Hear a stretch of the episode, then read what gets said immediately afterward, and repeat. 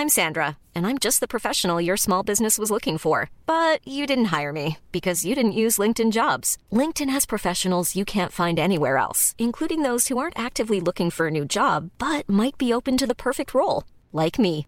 In a given month, over 70% of LinkedIn users don't visit other leading job sites. So if you're not looking on LinkedIn, you'll miss out on great candidates like Sandra. Start hiring professionals like a professional. Post your free job on linkedin.com/people today. Bonjour à tous, soyez les bienvenus dans Midi News. Nous sommes ensemble jusqu'à 14h pour débattre, décrypter, tenter de comprendre cette actualité. Bon, beaucoup de, de sujets à nouveau à évoquer aujourd'hui, bien sûr. Je vous présente les invités qui vont euh, m'accompagner dans un très court instant, juste après l'essentiel de l'actualité. Bonjour Audrey Berthaud. d'Arcachon. Les ostréiculteurs sont inquiets avec les incendies. Les vacanciers ont déserté les lieux depuis plus de dix jours. Ils craignent que la saison touristique ne démarre jamais. Reportage de Solène Boulan, Régine Delfour et Marine Sabourin. Combien vous en faut? Quatre douzaines, Quatre douzaines. s'il vous plaît. Allez, ça marche. Les clients reviennent au compte-gouttes après deux semaines d'absence. Chez cet ostréiculteur à l'est du bassin d'Arcachon, le bilan est catastrophique. Là, sur la semaine du- de l'incendie, on est à peu près à 80% de perte du chiffre d'affaires. Malgré un feu fixé depuis plusieurs jours, les 100 cabanes du bassin craignent une saison touristique définitivement gâchée. Même là, en ayant réouvert, ça reste, euh, ça reste très calme par rapport, au- par rapport à la saison. Bah, économiquement, ben voilà, c'est euh, c'est très compliqué là de venir travailler, de ne pas avoir grand chose à faire, de, de chercher les clients, d'attendre les commandes. euh, donc, euh, on reste optimiste, mais c'est c'est pas facile. Quoi. Chaque année, près de 2 millions de séjours sont réservés à Arcachon. Ce chiffre pourrait largement diminuer, mais les ostréiculteurs ne perdent pas espoir. On espère beaucoup sur le mois d'août et le mois de septembre, qui reste encore de très beaux mois sur le bassin d'Arcachon. On a, on a beaucoup, on a espoir sur ces périodes-là parce qu'aujourd'hui, enfin, tout est rentré, euh, si je puis dire, à la normale. Les incendies sont fixés et donc euh, une vie normale doit reprendre sur le bassin d'Arcachon. Pour l'heure, les propriétaires de cabanes à dégustation et ostréiculteurs enregistrent une baisse d'activité de 40%. Même pour les euh, vacanciers du bassin d'Arcachon, la dune du Pilat rouvre ses portes aujourd'hui. Le site avait euh, été fermé au public à cause des incendies. 60% du parking a été endommagé. L'accès se fera uniquement par bus pour le moment. Et c'est l'heure de votre chronique euh, santé. Cette question, faut-il porter des tongs? Brigitte Millot y répond.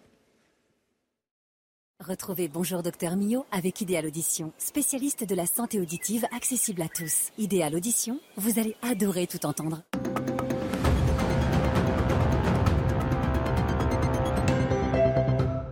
Alors il faut l'avouer, euh, les tongs c'est pas terrible pour nos pieds. hein. Nos pieds, on devrait les chouchouter en permanence. hein. Euh, pourtant on n'y pense pas assez, mais c'est vrai que quand on y réfléchit, euh, qu'on fasse 40 kilos, euh, 120 kilos, qu'on mesure 1 m 10 ou 2 mètres, on tient comme ça debout sur deux petits rectangles de 30 cm qui nous servent donc à tenir debout, à tenir en équilibre, à marcher, à sauter, euh, pourquoi pas pour certains attraper des objets. Enfin voilà, c'est une architecture incroyable un pied. Il y a 26 os, il y a des tendons, il y a des muscles, 20 muscles. Euh, et quand on les met dans des tongs, normalement dans des chaussures, ils sont là pour être tenus, mais dans les tongs, ils ne sont pas tenus. Et puis les tongs, ça peut être dangereux. Il y a une étude britannique qui a montré que les tongs étaient responsables d'1,4 million d'accidents euh, de la circulation. Vous vous rendez compte? Donc les tongs pour conduire, déjà, c'est niette. hein. Après, je le disais, le pied n'est pas maintenu. Donc vos orteils vont se mettre en griffe pour tenir quand même la chaussure. En plus, vous pouvez vous faire des entorses. En plus, au niveau de la bride, là, entre le gros orteil et les autres, vous pouvez vous blesser, ça peut fendiller, ça peut s'infecter. Ensuite, la semelle est plate, donc il n'y aura pas d'amortissement. Donc ça va avoir des retentissements au niveau de vos genoux, au niveau du dos, au niveau du bassin, enfin voilà. Ensuite, autre chose, euh, c'est un peu comme les sandales, quoi. Donc le pied est à l'air libre, donc va se déshydrater, s'assécher, voire le talon va se fendiller. Donc les tongs, c'est sympa pour pas se brûler les pieds dans le sable chaud, c'est sympa pour aller de chez soi à la plage, mais surtout pas de tongs pour de longues distances et surtout pas de tongs au volant. C'était Bonjour Docteur Mio avec Idéal Audition, spécialiste de la santé auditive accessible à tous. Idéal Audition, vous allez adorer tout entendre. 11h passées de 3 minutes en direct sur euh, CNews. Merci à vous de nous rejoindre dans un instant. Nos débats avec les invités que je vais vous présenter. Mais avant cela, un détour par le département de l'Hérault où un incendie s'est déclaré hier à une vingtaine de kilomètres de Montpellier. Le feu a ravagé près de 1000 hectares. 280 personnes ont été évacuées et 5 pompiers ont été légèrement blessés. Sur les 600 qui sont mobilisés, on retrouve euh, sur place Jean-Luc Thomas. Bonjour Jean-Luc. Quelle est la, situation au moment où nous parlons?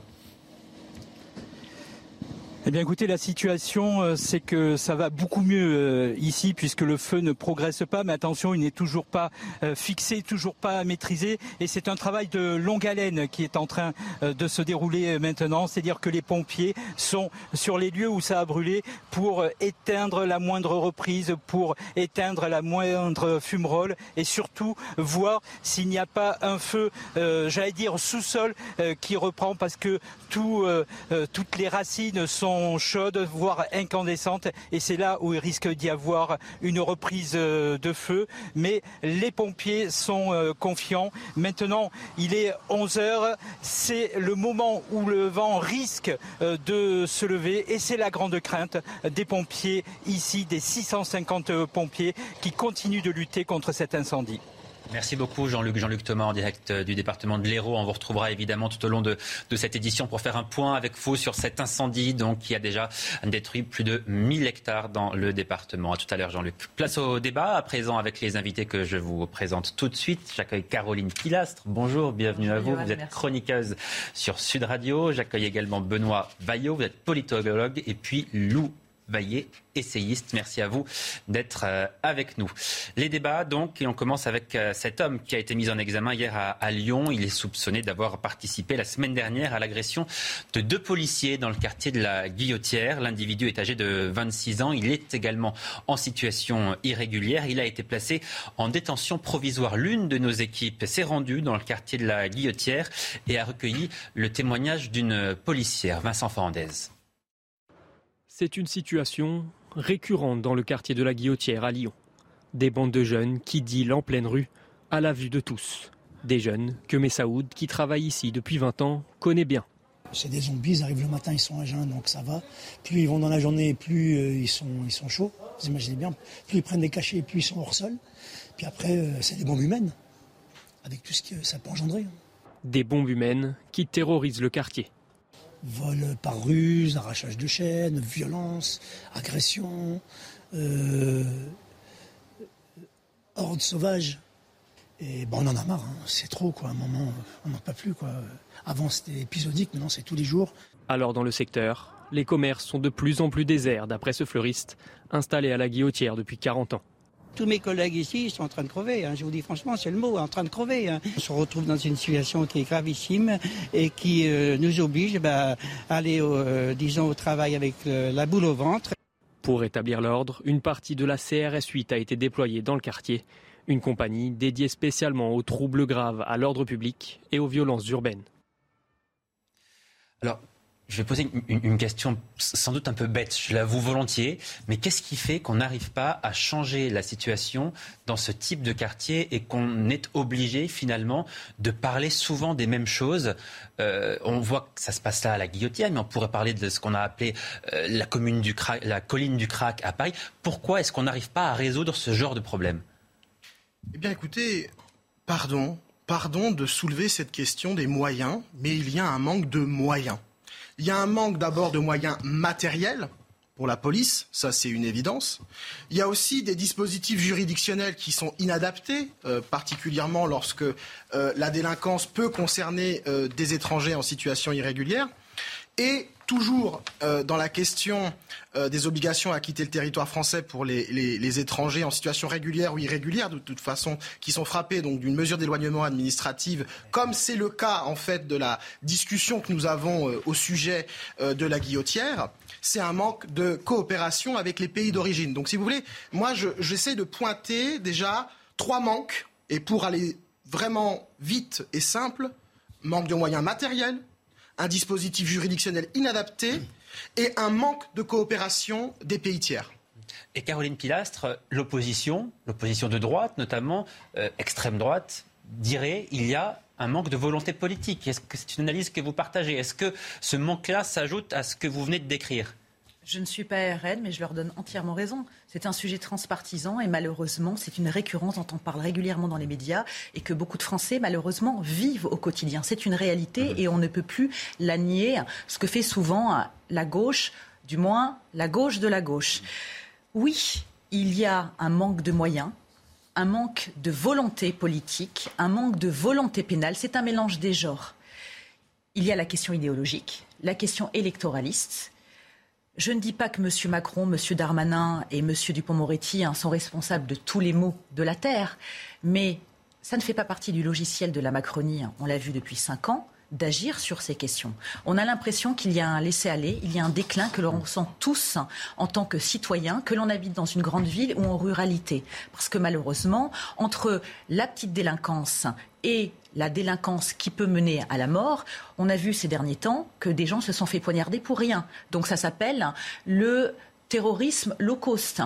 Beaucoup de personnes qui commettent ces crimes, ces délits, n'ont rien à faire sur notre sol. Ce sont des gens qui sont soit des mineurs isolés, soit des sans-papiers, soit des migrants. Il faut se poser cette question. Et cela poser, dans le quartier de la Guillotière dont nous parlons en ce moment, effectivement, beaucoup, beaucoup sont notamment ce qu'on appelle des mineurs isolés. Oui, et, ça n'est pas être d'extrême droite, c'est simplement vouloir la sécurité pour nous, pour nos enfants, pouvoir se mouvoir normalement. Quand on prend les transports, désormais, n'importe où où l'on habite, on a la boule au ventre. Sérieusement. Alors vous allez dire, tu en fais trop parce que tu es l'air. Dans certains quartiers, en tout cas, c'est une réalité. Mais pas uniquement. Je vous l'assure, en tant que femme, on est obligé de changer notre mode d'habillement ou de ne pas prendre des accessoires, tel sac. Après tout, on a le droit de s'habiller comme on veut. On est dans une démocratie, on est dans un pays libre. Eh bien, pour essayer hein, de prendre le moins de risques possible pour sa sécurité, on est obligé, de faire des modifications au quotidien. Et je trouve ça anormal. Mais ce qui s'est passé, évidemment, est terrible. Je plains les commerçants, je plains les habitants, je plains ces policiers. Et je me dis jusqu'à quand, en fait?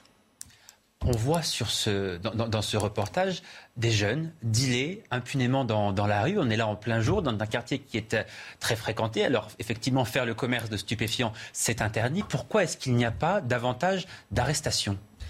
Alors pourquoi est-ce qu'il n'y a pas davantage d'arrestation Vous avez bien vu que cette affaire de la guillotière, c'était l'affaire de trois policiers qui étaient poursuivis par une nuée de jeunes dans la rue. Alors euh, quand vous voulez faire des arrestations, il faut venir euh, en nombre, il faut contrôler le territoire. Et manifestement, le territoire de la guillotière eh bien, n'était pas sous contrôle euh, de la police nationale ou de la police municipale, entre autres. Maintenant, l'affaire de la guillotière, on a l'impression de la vivre tous les jours dans la majorité des grandes villes françaises que ce soit Nantes, que ce soit éventuellement Nanterre, euh, que ce soit Toulouse. On a ces affaires-là, ces drames-là, de plus en plus tous les jours. Et moi, je, rejoins à moitié ce que vous, ce que vous dites, monsieur. Pardonnez-moi, je n'ai pas retenu votre, votre nom.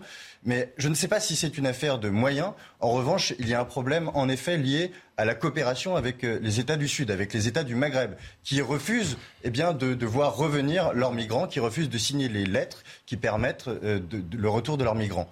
Donc d'une part, il y a un rapport de force qui est engagé et en même temps un rapport de force qui est complexe puisque eh bien, ces pays du Sud, ces pays du Maghreb nous font une sorte de chantage à la faiblesse. C'est la puissance de la faiblesse. Plus ils sont faibles et plus leur faiblesse peut se déverser sur notre sol, plus leur faiblesse peut nous faire chuter ou trébucher. Donc ça, c'est une première chose. Nous avons une forme de, non pas de dilemme, mais une forme d'impasse et il va, va falloir évidemment innover pour régler cette impasse. La seconde chose, c'est qu'il y a un problème qui est culturel, c'est-à-dire lorsque eh bien, on a des personnes qui ne sont pas des nationaux sur notre sol, qui ont une culture de la violence qui n'a rien à voir avec euh, nos codes culturels à, nous, c'est-à-dire que eh bien, on ne sort pas des machettes euh, lorsqu'on a un différent, de, dans notre pays en tout cas. Euh, on ne sort même pas un couteau, on s'explique. Ça ne fait pas partie de notre culture, cette, cette machette-là. On peut voir ça. En revanche, euh, j'ai vécu en, Afrique, notamment en Afrique de l'Ouest. On peut voir des différents à la machette. Ça peut être quotidien. Et ce genre de violence, d'ultra-violence, où le prix de la vie, finalement, ne vaut rien ou pas grand-chose, ce sont des choses qui sont des phénomènes importés. Et donc, d'une part, il y a la question migratoire. De l'autre, eh bien, il y a la question sécuritaire. Et là, je vous rejoins, c'est-à-dire que notre arsenal juridique est euh, sans doute trop faible. Il y a un laxisme des juges, il y a des peines qui ne sont pas appliquées, et il y a aussi, évidemment, des mesures d'éloignement qui seraient à prendre. Peut-être pour aussi, puisque parmi ces gens-là, il y a aussi des Français, des nationaux d'origine étrangère il y a aussi des choses sans doute à innover. Qu'on les, qu'on les interdise, ces personnes-là, non pas de fréquenter la municipalité, en l'espèce Lyon, dans laquelle ils ont commis leurs méfaits, mais qu'on leur empêche eh bien, d'être sur le territoire métropolitain, qu'ils soient à Mayotte ou qu'ils soient en Guyane, et qu'ils soient séparés du territoire national, et qu'ils ne fassent plus peur, en effet, aux femmes françaises, qu'ils ne tuent pas pour une clope ou pour un mauvais regard. Benoît Oui, moi, moi je suis pas certain là qu'il faut aller se perdre sur la question culturelle je voudrais dire. Ah, non, mais il y a quand même de culture dans ce, dans je ce souhaite, pays. Je souhaite vraiment un petit peu, si c'est possible, peut-être recentrer le débat, parce que il faut pas non plus stigmatiser les pays du Maghreb. Le problème, il est avec tous les pays. La machette est une tradition française. oui, non, mais attendez, pardon. Il, il, il, est... vrai que vous donnez l'impression qu'il y aurait une, une, tradition en Afrique de l'Ouest voilà, d'utiliser. C'est pas une tradition. J'ai dit que ça se voit. Oui. Ça le se problème, voit dans la rue. Vous si avez vous des rixes à la machette. Et le problème, si vous chose qui est nouveau chez nous. Le problème, si vous si vous voulez aussi, il concerne pas seulement les pays du Maghreb. Il concerne aussi des pays, par exemple, d'Europe de l'Est, l'Albanie, hein, qui fait partie des, des pays qui, qui, qui, qui, refusent aussi de, de récupérer des, des ressortissants C'était pas des à des activités criminelles. L'Afrique occidentale euh, de manière générale, l'Afrique même de, de, façon plus large, c'est pas seulement le Maghreb. Je voudrais quand même qu'on qu qu qu comprenne le problème dans son ensemble. Mais là, Alors, la ensuite, monsieur. ensuite vous, vous, pointez, vous, pointez, vous pointez un arsenal juridique faible. Je suis absolument pas d'accord avec vous. Euh, depuis 1989, il y a eu 13 réformes du droit de l'immigration en France. On a un arsenal juridique qui est suffisamment développé. Le problème, c'est qu'il n'est pas mis en œuvre. C'est pour ça qu'une énième réforme euh, du Code de procédure pénale, une énième proposition de loi euh, sur la sécurité ne résoudra rien. Il faut revenir à des choses élémentaires manque de moyens de la police et manque d'infrastructures aussi. Je veux dire, je vais vous donner un exemple très clair dans le cas de la guillotière. Si nous arrêtons tous les étrangers en situation irrégulière euh, dans le département du Rhône, il n'y a pas assez de place juste, en centre juste, de rétention administratif. Donc, il n'y a pas de possibilité d'exécuter les obligations à quitter le territoire français. Et c'est le problème, il est bon, dans les, les moyens plus qu'ailleurs. Les OQTF, on va, on va en parler. Je voudrais qu'on écoute d'abord une, une, habitante de ce quartier de, de la Guillotière qui raconte ce qu'elle vit au quotidien et évidemment, elle, elle décrit une situation qui est devenu un enfer pour les habitants. Par exemple, ce soir euh, où il y avait beaucoup de, beaucoup de camions de police, etc., vous avez vu la place, elle est, il n'y a personne, elle est propre, il n'y a rien. Quand y dès que les camions de police partent, etc., là, ça redevient la vraie guillotière, on va dire. Faut s'habituer aux sirènes de flics la soirée, toute la nuit. Euh, faut s'habituer à ce que ça crie aha toute la nuit dans la rue. C'est les gens qui zonent les T-Max, toutes ces choses-là. Faut être habitué au bruit, au fait que ça crie, etc. En même temps, ce que dit cet habitant est extrêmement clair, Caroline Pilastre. Il dit aussi la chose suivante, il dit, mais quand il y a la police, quand on voit des, des cars de CRS dans le quartier, tout redevient calme. Donc la solution, elle existe. Elle existe, mais malheureusement, elle n'est pas pérenne, puisqu'on sait très bien que les policiers sont en sous-effectif, que les policiers sont également, on le voit dans ce cas de figure, pris à partie. Donc souvent, ils ont besoin même d'être épaulés par d'autres corporations sécuritaires. Enfin, on marche sur la tête, c'est ubuesque. On parle de ces sujets une fois de plus quotidiennement. Jusqu'à quand cela va durer? Je suis redondante. C'est une question de budget, c'est une question de moyens humains, c'est une question de construction de places de prison, c'est une question de centres de rétention. La justice doit faire son travail en coopération avec la police, on le sait tous, mais nous ne sommes pas aux manettes gouvernementales, donc on ne peut pas prendre des décisions. Moi, je plains ces habitants qui sont obligés de se mettre au diapason de ces délinquants, qui sont obligés de subir, ils ne peuvent pas dormir, ils ne peuvent pas travailler comme ils l'entendent, ils sont obligés parfois de faire des détours pour rentrer chez eux.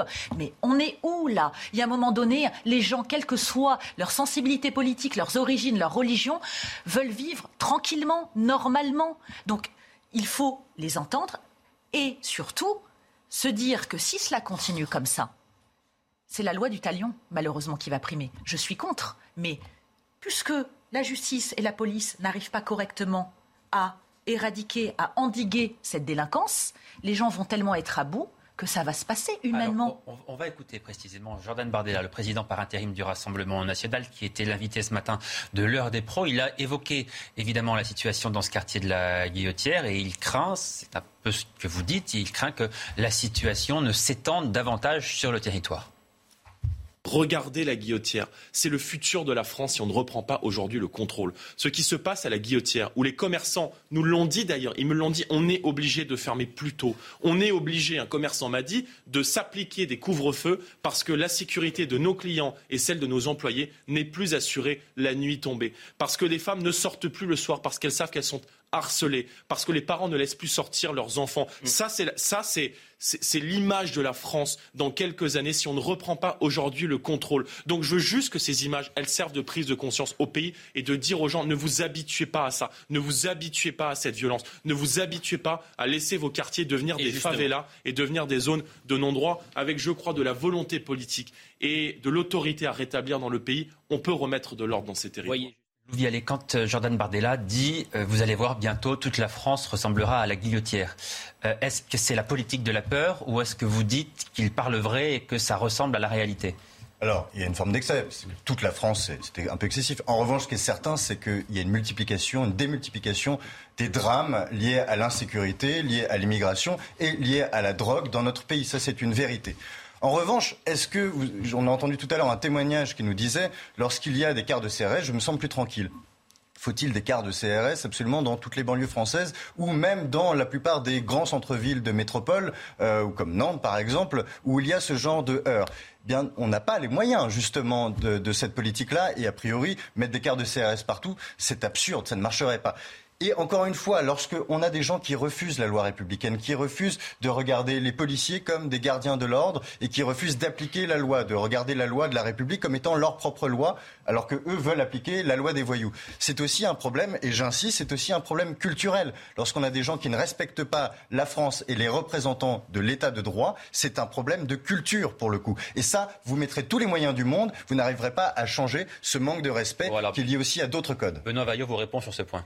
Non, le, problème, si vous voulez, il faut rester dans une perspective d'état de droit et d'application de la loi. Tout simplement, ne pas commencer à rentrer dans ces considérations culturelles. Néanmoins, ce que nous dit Jordan Bardella, euh, c'est intéressant parce qu'on rejoue une fois de plus, une comédie française bien connue, celle de la surenchère sécuritaire, où on crée pour pas cher, hein, j'insiste là-dessus, pour pas cher, du clivage gauche-droite, entre une gauche jugée dite laxiste et une droite jugée ou dite sécuritaire. Ce qui, dans les deux cas, me semble faux. Je veux dire, les questions de sécurité aujourd'hui, on n'en est plus là. On n'en est plus vraiment là, franchement. Euh, on a accusé les mairies écologistes d'être laxistes. Elles sont au pouvoir depuis deux ans dans les, dans les grandes métropoles françaises. On ne peut pas, on peut pas, on peut pas encore les, les, accuser de quoi que ce soit. Attendons, attendons, euh, si vous voulez. quant à la droite, quant à la droite, elle a été suffisamment au pouvoir et même les, même les annonces du ministre de l'Intérieur sont lunaires. Euh, où on nous promet euh, une fois de plus une nouvelle réforme de la législation, on, va en parler. alors que ça fait quand même cinq ans qu'il est, enfin que ce gouvernement euh, a, les coups des franches. Donc, si vous voulez, on rejoue cette comédie française gauche laxiste, droite sécuritaire, ce qui permet de, discuter euh, de cette question de la sécurité sans jamais euh, vraiment voir l'éléphant dans le couloir qui est le manque de moyens. Oui, parce que précisément, vous dites on refait ce cinéma. Alors cinéma ou pas, la réalité, c'est quand même que l'État, sur ce point précisément, Caroline Pilastre, n'assure plus sa mission de protection d'une partie de, la population française. L'État est faillible, il y a une vraie carence, et moi j'en ai strictement rien à faire du clivage gauche-droite. Ce qu'on demande tous, c'est de la sécurité. Il faut faire le distinguo entre autorité et autoritarisme. Vous avez cette délinquance française, cette délinquance internationale, mais quoi qu'il en soit, c'est un manque de valeur, c'est un manque d'éducation, c'est un manque de savoir-vivre. Donc on peut continuer longtemps à utiliser des éléments de langage ou à brasser du vent. Mais il y a un moment donné, en tant que citoyen au quotidien, prenant les transports, n'étant pas hors sol, n'ayant pas de chauffeur, vivant dans les grandes villes ou dans les campagnes, on veut pouvoir se mouvoir tranquillement. Ça ne veut pas dire que la violence n'existera plus. Elle est inhérente à nos sociétés depuis la nuit des temps, certes, mais on ressent quand même, depuis la fin des confinements, un accroissement de cette violence. Enfin, je suis navrée. Hein. Sur quelle planète vivent certains politiques? Et là où je suis en désaccord avec vous, monsieur, concernant les écolos, mais il y a une complaisance, il y a une justification. Parfois, en fait, ils ne veulent pas nommer le problème parce que ça les dérange idéologiquement et électoralement une fois de plus, ou alors ils disent que ça n'est pas grave et ils trouvent des excuses à cette délinquance en stigmatisant l'enfance, la politique de l'excuse. Non, il y a un moment donné, ça n'est plus possible, ça n'est plus audible pour le citoyen. Et c'est pour ça qu'on est dans une société de plus en plus extrémiste et violente. Oui, violente, pardon. Il ne faut pas se leurrer, mais on veut des vraies mesures. On ne veut plus des propositions ou des ségures, quels qu'ils soient, parce qu'à un moment donné, ça n'est pas répondre à la problématique. Louvialet. Oui, je suis en désaccord avec vous absolument sur euh, ce que vous venez de dire. C'est-à-dire que lorsqu'on supprime, euh, je crois, à Grenoble, la vidéoprotection, lorsque c'est un maire écologiste qui supprime. En tout cas, on n'y est pas favorable. en tout cas, euh, qui ne renouvelle pas les crédits. Lorsque à Lyon, un haut fonctionnaire qui est censé s'occuper de la sécurité est nommé, et lorsque celui-ci n'est pas un commissaire de police, mais un spécialiste des finances publiques, bien évidemment que ça tourne encore moins bien dans la ville, cette question de sécurité. Et en plus de ça, enfin, je veux dire, ça a été. Vous parlez de l'état de droit. Mais pour qu'on respecte l'état de droit, il faut aussi euh, avoir des codes, encore une fois, culturels, qui permettent de comprendre ce que c'est qu'un état de droit, de comprendre ce que c'est qu'une police républicaine. Et en effet, lorsqu'on vient euh, de pays, euh, notamment comme du Maghreb, on a un autre rapport avec la police française, à qui, notamment, des personnes d'extrême gauche leur bassinent le cerveau en leur disant que cette France est coupable, en leur disant que ces policiers sont là pour être contre eux, qu'il y a des violences policières. On les excite. Donc, tout ça, ça existe, bien sûr. Là, vous semblez faire une généralité. Heureusement, il y a des personnes qui arrivent du Maghreb et qui se comportent extrêmement bien dans notre pays. Mais ça, vous avez absolument raison. Je ne dis pas attention à ne pas trop généraliser pour ne pas stigmatiser non plus. Alors, et tous ceux qui oui, se comportent ne nous cachons pas non plus derrière notre petit doigt. Je n'ai pas insulté toutes les personnes qui viennent du Maghreb ou d'Afrique, qui viennent dans notre pays. quand on vient du Maghreb, il y en a. Bon. Monsieur, il y a des pays qui sont, vous ne l'ignorez pas, beaucoup plus violents que le nôtre. Mais ça, vous des pays où, dire. notamment, le racisme est une réalité majeure, où on peut tuer parce que quelqu'un est noir. Ce n'est pas le cas dans notre pays, je crois. Maintenant, lorsque vous avez en Ile-de-France une étude qui montre que 47% des crimes et délits sont commis dans les transports par des personnes étrangères qui viennent du Maghreb. Je crois que la moindre des choses, et ce n'est pas stigmatisant ni raciste, c'est de le dire tout simplement. Pour eh bien, euh, régler la situation, il faut poser un diagnostic qui est bon et non pas non plus eh bien, pointer du doigt une jeunesse française. J'entendais ça sur un, plateau dernièrement en disant la jeunesse française est de plus en plus violente. Eh bien, la jeunesse qui regarde McFly et Marlito, a priori, elle n'est pas euh, violente comme celle qui sort des machettes. Et celle-ci qui sort des machettes, eh bien, souvent, elle n'a pas grandi. et Carlito. Mais en l'occurrence, euh, toute la délinquance ne provient pas de l'immigration. Non, mais il y a une grande partie de cette délinquance qui provient de l'immigration. Et nous parlons aujourd'hui, je crois, de la guillotière avec des gens qui viennent des MENA, c'est-à-dire des mineurs non accompagnés qui viennent des pays du Maghreb. Le sujet étant ces personnes-là, je parle de ces personnes-là. Lorsqu'on parlera des Savoyards, j'en parlerai. Marquons une euh, courte pause et on se retrouve dans quelques instants pour la suite de nos débats. On va continuer à évoquer ce qui se passe dans le quartier de la Guillotière. On parlera des annonces de Gérald Darmanin et également qui, qui semblent durcir le ton. Alors faut-il croire sur parole le ministre de l'Intérieur ou est-ce encore de la communication? On en débat dans un instant. À tout de suite. De retour sur le plateau de Midi News, la suite de nos débats dans un instant, juste après l'essentiel de l'actualité. Audrey Berthaud. La variole du singe, plus de 1700 cas ont été euh, recensés en France. Hier, un vaccinodrome a ouvert ses portes à Paris. Pour le ministre de la Santé, François Braun, la France a réagi extrêmement vite et n'a pas pris de retard dans sa réponse à la flambée des cas, en indiquant que la France va augmenter en puissance concernant la vaccination. 2021 a été l'année la moins meurtrière sur les autoroutes depuis 20 ans. En 2021, vous le voyez, 131 personnes ont été tuées sur le réseau autoroutier, 154 en 2020. En revanche, l'année 2022 a mal commencé avec déjà 75 tués sur les autoroutes au 1er juin, soit une progression de 46% sur un an. Les consommations de drogue, alcool ou médicaments sont la première cause d'accidents euh, mortels. Et puis les Bleus jouent leur place en finale de l'Euro ce soir contre l'Allemagne. Match à suivre sur Canal Plus à 21h. Et ça ne va pas être facile. Les Allemandes ont tout écrasé sur leur passage depuis le début de cet Euro. En cas de victoire, les Françaises disputeront pour la première fois de leur histoire une finale de tournoi majeur. Merci beaucoup Audrey. On vous retrouve dans une demi-heure pour un nouveau point complet sur l'actualité. On continue à évoquer ce qui se passe dans ce quartier de la, Guillotière à, Lyon. On va retrouver notre euh, envoyé spécial sur place, Jeanne Cancard. Jeanne, bonjour. Vous êtes euh, dans ce quartier depuis hier. Vous, vous circulez, vous vous promenez en quelque sorte dans, ce quartier. Euh, qu'avez-vous pu constater? Est-ce que les choses ont, évolué depuis une semaine maintenant et le début de, de l'affaire dont on a beaucoup parlé sur CNews?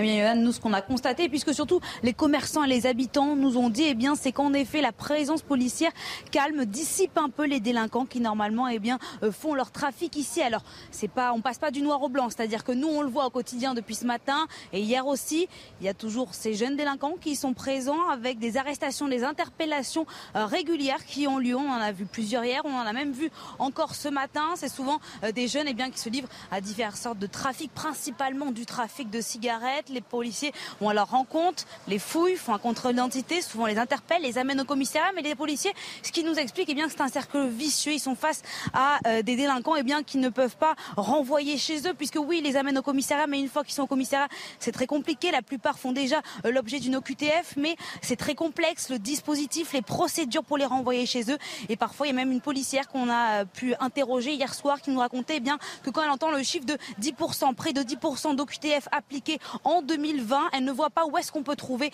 ces 10% quand elle, voit le travail qu'elle fait ici à Lyon à la Guillotière et puis plus généralement le travail qu'elle fait à la police aux frontières. Les commerçants, les riverains, eux évidemment, ils sont, excédés, ils sont à bout, mais ça, ça fait on va dire un an, deux ans, depuis la fin du Covid, depuis la fin euh, des confinements, et bien que c'est le cas. Mais là, on sent vraiment un ras-le-bol général. Certains nous disent je veux vendre, je veux partir, mais face à la situation actuelle, je n'y arrive pas, je n'arrive pas à vendre mon commerce, donc je suis euh, contraint de rester ici et de voir mon quartier se dégrader. D'autres, au contraire, ont encore espoir et veulent encore se battre, comme c'est le cas des forces de l'ordre, la plupart des forces de l'ordre que nous rencontrons et qui sont déployées en masse en ce moment sur le terrain ici à la Guillotière. Merci beaucoup, Jeanne. Jeanne Cancard en direct de la Guillotière. Merci également à Fabrice Elsner qui est euh, avec vous dans ce quartier de Lyon. Alors, on a parlé de la situation des, habitants que nous a très bien décrit Jeanne Cancard. La situation des policiers aussi. Il faut se mettre à la place des forces de l'ordre qui tous les jours travaillent sur ce terrain, qui mènent des arrestations, qui arrêtent souvent les mêmes personnes, qui les conduisent au commissariat, qui sont obligés de les relâcher quelques heures plus tard. Enfin, le travail des policiers est quand même devenu quelque chose d'infernal dans ce type de quartier. On a le sentiment qu'ils euh, vident la mer avec une petite cuillère.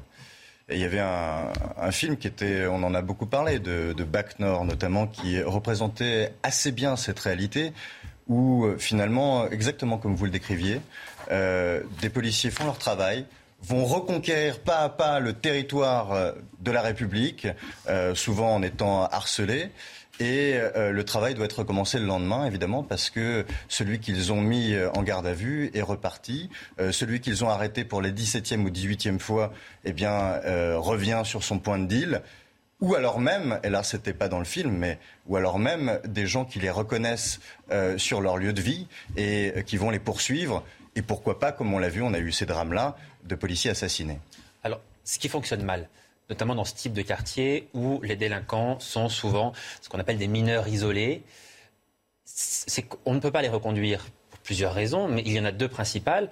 Souvent, quand ils arrivent sur le territoire, ils jettent leurs papiers, ils n'ont plus de papiers, donc on a du mal à savoir d'où ils viennent. Et la deuxième raison, c'est que quand on identifie leur pays d'origine, ces pays d'origine, précisément, ne leur fournissent pas de laissez-passer consulaire, donc ne veulent pas reprendre leurs propres délinquants, Caroline Pilastre. Oui, ils ne veulent pas les récupérer parce qu'ils n'ont pas envie de ce genre d'exaction dans leur pays. Et comme il y a du laxisme chez nous, évidemment, c'est bien plus simple de commettre ce genre de délit. Mais pour en revenir à la police, si vous me le permettez, évidemment que c'est une corporation hein, qui est résignée, qui est blasée. C'est désespérant parce que c'est le jeu du chat et de la souris constamment. En fait, on arrête et ils sont relâchés par la justice. Ils ont juste une petite tape sur les doigts. Oh, tu dois bien te conduire. Hein. Vraiment, respecte la loi. heureusement, il y a parfois des condamnations. Heureusement. Mais euh, souvent, ce sont des rappels à l'ordre, il hein, faut le rappeler. Quand on voit le casier de certains de ces jeunes, mais c'est sidérant. 19 ans, 18 condamnations. Je veux dire, quand il aura 30 ans, euh, il va euh, en être où euh, dans sa vie de délinquant? Il y a un moment donné, il hein, faut reprendre tout ça, évidemment, en main, mais je pense surtout aux policiers, parce que vous le rappeliez, hein, ce sont des gens qui mettent leur vie en danger. Ils partent de chez eux le matin, ils ne savent pas s'ils vont entrer le soir. Il y a aussi hein, une question budgétaire ils ne touchent pas des milliers et des cents. Ça ne veut pas dire qu'ils fassent ce métier, qu'ils aient cette vocation pour ça. Mais ça y joue, ça y contribue. Donc, à force de vivre tout ça, moi, je me dis que certains d'entre eux, ils auront raison légitimement, humainement. Mmh. arrêteront de travailler dans ce domaine, mmh. puisque forcément, ils n'arrivent pas à faire leur travail correctement, plus ils ont ils sont pris à partie et certains d'entre eux sont obligés de dire à leurs enfants, mais une fois de plus c'est ubuesque, je me dis mais dans quel monde vivons-nous? De dire à leurs enfants ne donne pas la profession de papa ou de maman à l'école. Et quand on les entend témoigner, c'est de manière anonyme. Tandis que les délinquants, pour certains d'entre eux, se targuent de faire du business, du deal, ou d'agir contre l'autorité dans une défiance perpétuelle de la République. Mais il faut revenir aussi en, en termes de valeurs sur tout ça je veux qu'on reparle de ces OQTF parce que là, c'est quand même vraiment dans ce genre de quartier au cœur du problème. Ce sont les policiers eux-mêmes qui le disent et, on l'a entendu, les obligations de quitter le territoire français. Moins de 10%, 10% de ces OQTF ont été effectivement appliqués. Ce sont les chiffres de 2020 très précisément. Pourquoi la France est-elle le mauvais élève de l'Union européenne? Les Allemands arrivent à faire appliquer plus de 50% de ces OQTF. La moyenne de l'Union européenne, c'est plutôt aux alentours de 35%. En France, on expulse seulement une personne sur dix qui est concernée par ces OQTF. Pourquoi on n'arrive pas à faire mieux? Tout d'abord, les obligations de quitter le territoire français, c'est une mesure administrative prise par le ministre de l'Intérieur ou par le préfet. Et c'est-à-dire que un étranger en situation régulière ou irrégulière est arrêté et placé en centre de rétention administrative pour être expulsé. Il y a en France 25 centres de rétention administrative avec un petit peu moins de 2000 places. On est très clairement très en dessous des besoins administratifs et des besoins de police. mais au-delà de ça, pardon, mais quand ils sont dans ces centres, de toute façon, ah on ne peut pas les expulser. ce que je veux vous dire, c'est qu'ils n'y vont même pas. Dans ces centres. C'est ça que j'essaie de vous dire. C'est-à-dire que quand vous êtes euh, dans la préfecture du Rhône, moi je me mets à la place du préfet du Rhône. Hein. Préfet du Rhône, il a un nombre limité de places en centre de rétention administrative et il a une flopée euh, d'arrestation euh, d'étrangers en situation régulière ou irrégulière frappés d'une OQTF. Qu'est-ce qu'il fait? Qu'est-ce qu'il fait le préfet du Rhône? Il les invente les places? Non. Il discute avec ses collègues éventuellement pour placer. Mais qu'est-ce qu'il fait? Il trie. Il trie. Et c'est ainsi que certains individus échappent à l'exécution euh, d'une obligation de quitter le territoire français. Et c'est comme ça qu'on arrive à un chiffre de 90% euh, d'obligations à quitter le territoire français qui ne sont pas exécutées. Là, je reviens dessus et je ne veux pas me répéter, mais il y a un manque de moyens qui est criant. Sur cette question des centres de rétention administrative, c'est vraiment criant juste le manque de place pour permettre l'exécution derrière de ces obligations à quitter le territoire français. Notre problème, ce sont les, pays euh, d'origine, effectivement, qui parfois, souvent même, ne délivrent pas les laissés-passer consulaires pour le retour de leurs ressortissants euh, sur place. Écoutez ce que disait ce matin Thibault de, Montbrial, qui était l'invité de Florian Tardif dans, l'interview de la matinale. La seule chose, c'est d'aller dire aux gens de la nomenclatura de ces pays, c'est-à-dire euh, aux gouvernants, aux ministres, aux gens qui ont de l'argent là-bas, vous, vous, vous et vos familles, vous ne pourrez plus venir en France euh, si vous ne respectez pas les engagements internationaux de vos pays. Si on ne fait pas euh, une politique, pardonnez-moi de le dire, mais un peu virile, euh, si on était au foot ou au rugby en disant un jouant un peu sur l'homme, franchement, on n'y arrivera pas. Et il faut sortir de ce qu'un ancien Premier ministre avait appelé des pudeurs de gazelle, parce que sinon, on ne peut pas. vous savez, la première, le premier devoir d'un gouvernement, c'est d'assurer la sécurité de, ses concitoyens. Les affaires comme celle de, la guillotière à Lyon, les affaires comme celle de, cet Algérien qui a tué un homme de 49 ans euh, pour lui voler sa sacoche l'autre jour à Paris, les affaires comme celle de ce, journaliste, votre confrère lyonnais, qui a été tué dans le hall de son immeuble la semaine dernière, de ce dont très peu de gens ont parlé. Tout ça, ça n'est plus supportable. Nos concitoyens ne le supportent plus et le risque, parce que c'est bien beau de dire c'est pas supportable. Mais le risque, c'est qu'à un moment, il y ait des réactions en France, pas seulement politiques, mais des réactions sur le terrain, qui soient des réactions qui ajoutent de la fracture à la fracture et qu'un cycle de violence, déjà bien commencé, il faut le dire, euh, euh, s'enclenche. Donc c'est au gouvernement de prendre ses responsabilités et d'assurer, y compris par ce genre de moyens, la sécurité de nos concitoyens. Louvier, vous dites ce que dit Thibault de Montbrial n'est pas réaliste. Non, malheureusement, euh, pour une raison simple, très simple les pays qui sont euh, à notre sud ont un, rôle euh, important dans notre sécurité. Je m'explique. Lorsqu'on sous-traite un certain nombre de problèmes de terrorisme, euh, bien à l'État du Maroc, typiquement. il y a aussi, le Maroc fait tampon aussi vis-à-vis d'une immigration de masse qui vient notamment sur son sol et qui l'empêche de traverser la Méditerranée en partie. Parfois, il les laisse passer à la Ceuta ou à Melilla. Lorsqu'il y a des conflits diplomatiques avec l'Espagne. Lorsque nous parlons par exemple de l'Algérie, l'Algérie est un gros fournisseur d'hydrocarbures. Aujourd'hui, vous avez sans doute bien noté que nous subissons une pénurie de ces matières premières-là.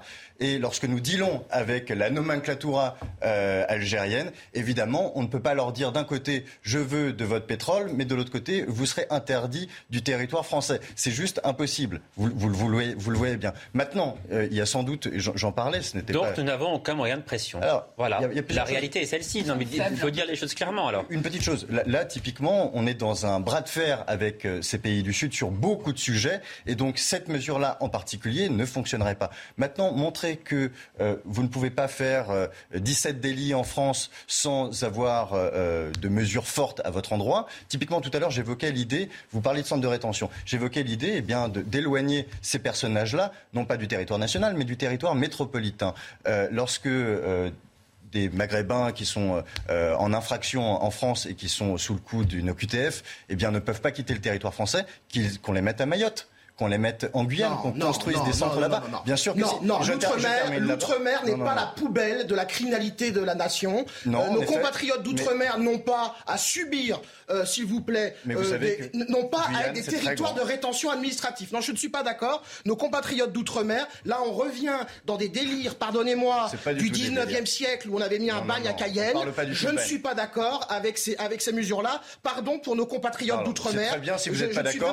Maintenant, les collectivités d'outre-mer ont besoin d'argent public. C'est un bon moyen eh bien, de donner de l'argent public en échange de centres de rétention pour mettre ces mineurs non, non accompagnés. Mais attendez, pardon, et il se trouve que c'est du pragmatisme, monsieur. On ne revient pas au 19e siècle avec ce genre vrai, de. Loup Vallée, ce que vous dites, pardonnez-moi, mais est un peu choquant pour nos non. compatriotes d'outre-mer qui subissent déjà en grande partie cette immigration illégale, qui, qui, sont tout de même, qui, qui, qui vivent de... parfois un enfer au quotidien. Vous avez fait référence à Mayotte et vous suggérez en plus de leur oui, rajouter de cette immigration. De donner de l'argent public pour construire des centres, s'occuper de l'insécurité. C'est des gens, c'est des, des, territoires où l'économie tourne mais, peu pardon, et ça peut faire un, une source de dépenses publiques Pourquoi ne pas les construire en métropole alors voilà. à ce moment-là Parce que les... il y a quand même des terrains. Vous voyez bien qu'on ne peut pas éloigner ces gens de la métropole.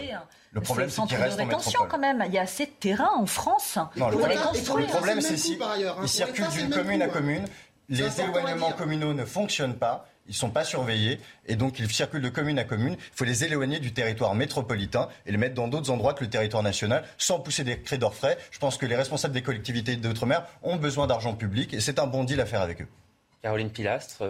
Et on parle, de, on parle d'état de droit. Hein. Non, là-dessus, je ne suis pas, entièrement hein. d'accord avec toi. Comme je te l'ai dit, hein, je pense qu'il y a suffisamment de terrains en France, des terrains non agricoles, une fois de plus, pour construire des prisons et des centres de rétention. Je me mets à la place euh, de ces personnes dont tu parles. Elles n'ont pas envie d'avoir aussi cette criminalité à proximité et d'avoir cette image désastreuse. Enfin, je veux dire, c'est aussi à nous, puisqu'on est un territoire national, de s'organiser pour gérer ce problème. Mais le territoire national, il va jusqu'en Guyane. Je pense mais que la Guyane est-ce que peut tu tout à fait veux que les Guillou, les Guyanais, je vais y arriver, pardon. Elle y participe déjà très largement. Voilà, enfin, ça, pardon. Mais on, on, avait hier, on avait, on avait hier dans cette émission un reportage sur Cayenne qui montre que Cayenne est submergée par cette immigration illégale. Pardonnez-moi, mais je n'arrive pas. besoin de moyens. Je n'arrive pas trop à comprendre ce que vous, là où vous voulez en venir. Sincèrement, je trouve vos propos bah, un peu choquants pour nos, pour nos compatriotes d'outre-mer. Je vous le dis. Ben non, les, personnes d'outre-mer ont besoin aussi de moyens pour lutter contre cette immigration. C'est un bon exemple, c'est une bonne opportunité pour aller construire des centres de rétention, pour aller construire des prisons là-bas et pour donner de l'argent public à ces collectivités-là qui en ont besoin. Bon, alors en l'occurrence, Gérald Darmanin a annoncé hier la construction d'un centre de rétention, non pas dans les territoires d'outre-mer, mais à Lyon précisément. Euh, mais si j'écoute les différents euh, témoignages, ce centre de rétention, finalement, il ne va pas servir à grand-chose, puisque de toute façon, ceux qui y sont ne sont que rarement expulsés. Non, c'est-à-dire que ceux, qui y sont peuvent être expulsés, mais les, autorités administratives et, de police, elles sont confrontées à l'obligation de faire un choix, à l'obligation de faire un tri, parce qu'il n'y a pas les moyens d'exécuter les obligations à quitter le territoire français. Ce qu'il faut, et, et c'est facile à dire hein, comme ça, hein, mais c'est un plan euh, d'investissement massif dans les infrastructures de rétention administrative, que ce soit sur le territoire métropolitain ou en Outre-mer, où effectivement, je, tiens quand même à, le dire, déjà, l'Outre-mer a besoin d'une économie saine, il n'a pas besoin d'une économie de gestion de, sans-papiers, mais c'est vrai qu'il y a des problématique particulière au territoire de Mayotte et au territoire de Guyane. Euh, je veux dire, en Guyane, un habitant sur quatre est un étranger en situation irrégulière à l'heure où on parle. Donc il y, y a, un investissement qui doit être fait, si vous voulez, en place de rétention administrative sur le territoire national et plus encore en Outre-mer. Alors, je voudrais qu'on écoute à présent le témoignage de cette euh, policière qui a été interrogée par Fabrice euh, Elsner et, Jeanne Cancard. Elle parle de ces OQTF puisque les policiers dans ce genre de quartier y sont confrontés de manière euh, quotidienne et, elle nous explique que pour elle, eh bien, ces OQTF sont le principal problème. Moi, je sais juste que les chiffres qu'on voit au quotidien, la réalité du terrain, pour moi, sont très différents de ceux qui sont annoncés. J'ai cru voir dans les médias encore hier qu'on annonçait à peu près 10% de reconduite aux frontières. Pour moi, euh, en tout cas notre zone, c'est-à-dire la zone sud-est, euh, on est, je pense, j'estime à 2 ou 3% maximum les reconduites aux frontières. Alors, ce que dit cette policière, c'est que le chiffre de 10% d'application des OQTF, qui est un chiffre très faible, est en fait surévalué. Bon, alors deuxième chiffre, Gérald Darmanin qui annonce que le nombre d'expulsions a augmenté de 25% au premier semestre de cette année, donc entre janvier et juin de cette année, plus 25% euh, d'expulsions. Ça représente 9685 sorties du territoire. Caroline Pilastre, 9685 sorties du territoire en six mois. Est-ce que c'est beaucoup ou est-ce que c'est une goutte d'eau? Je ne suis pas au ministère de l'Intérieur. Il y a Beauvau, bien évidemment. Mais non, ça n'est pas suffisant. Alors, je veux bien qu'il y ait une question de ressenti concernant cette question, contrairement à ce que disait M. Dupont-Moretti hein, sur euh, l'insécurité. Mais non, c'est pas grand-chose, sachant que les vannes sont ouvertes on va, on vient dans ce pays comme on veut. Il y a très peu de. Euh, On montre très peu à l'arrivée nos papiers. Quand vous l'expliquez, hein, euh, les mineurs isolés parfois ne sont pas des mineurs puisqu'ils déchirent leurs papiers. Donc ça peut être des jeunes qui sont déjà majeurs mais qui font plus jeunes. Et comme on ne les contrôle pas, qu'il y a aussi des sous-effectifs, on est toujours dans le serpent qui se mord la queue. Mais on en revient aussi hein, aux personnes qui sont sur le terrain qui sont à même d'expliquer quelle est la réalité. Cette policière, mais si on prend le régalien dans sa généralité, hein, que ce soit l'hôpital, que ce soit, l'éducation nationale, que ce soit la justice. Ces gens-là savent très bien ce qu'il se passe et souvent ne sont pas entendus ou ça n'est pas remonté directement au gouvernant. Alors, est-ce qu'une fois de plus, c'est une question électoraliste, c'est une question idéologique, je ne le sais pas. Mais au vu de tout ce qui se passe dans notre pays depuis des mois, voire des années, il va falloir, à mon avis, accélérer le rythme et surtout donner les bons chiffres. Alors, Lou euh, le ministre de l'Intérieur dit assumer, je cite, une forme de double peine pour les étrangers délinquants qui, en conséquence, eh bien, une fois leur peine exécutée, devraient être expulsés du territoire euh, français. C'est une prise de parole ferme de Gérald Darmanin. On n'a pas l'habitude dans la vie politique euh, actuellement d'entendre des prises de parole, des positions aussi fermes du ministre de l'Intérieur. Est-ce que vous dites qu'il y a là une véritable prise de conscience, que le gouvernement va peut-être un peu changer sa doctrine, en tout cas la muscler, ou est-ce que vous dites finalement ce sont des mots, encore des mots et rien que des mots? Euh, J'ai failli entonner ce refrain, mais euh, je n'ai pas la bonne voix pour le faire. A priori, on voit qu'il est aussi dur dans les mots qu'il est mou dans les actes. Donc euh, plus il est mou euh, dans Vous ne voulez même pas lui laisser une petite chance bah, Combien d'années cela fait-il qu'il est ministre de l'Intérieur, ce garçon Deux ans précisément. C'est deux ans. Donc euh, on voit un peu le résultat. Vous avez donné les, résultats des EQTF. Si on était en fin d'année et qu'il était un étudiant, il ne repasserait pas l'année suivante. Mais a priori, pour masquer, pour dissimuler non pas son laxisme, mais le fait qu'il soit impuissant, impuissant aussi à mettre en place des mesures innovantes et confère à notre discussion de tout à l'heure, euh, impuissant à régler le problème de la sécurité en France, eh bien, il compense par une sorte de profusion verbale et de muscle du verbe. Euh, a priori, je pense que les Français ne sont pas dupes et aussi les Françaises qui ont peur de sortir le soir. Alors c'est vrai que c'est compliqué de contenter tout le monde puisque certains réclament plus de sévérité, d'autres euh, en voudraient moins précisément. Je vous cite la réaction d'SOS Racisme. Alors je ne vous cache pas qu'elle est un peu surprenante. Euh, existe encore ça? Gérald Darmanin s'aligne sur les positions de l'extrême droite, SOS Racisme, qui appelle à mettre un terme à cette dérive digne de Marine Le Pen et de Viktor Orban. Pourquoi cette réaction d'SOS Racisme? Parce que le gouvernement a dit vouloir se concentrer sur les étrangers qui commettent des actes délictuels. Euh, qui a raison et qui a tort dans, cette affaire? Bah, Écoutez, euh, Johan moi je vais vous prédire l'avenir.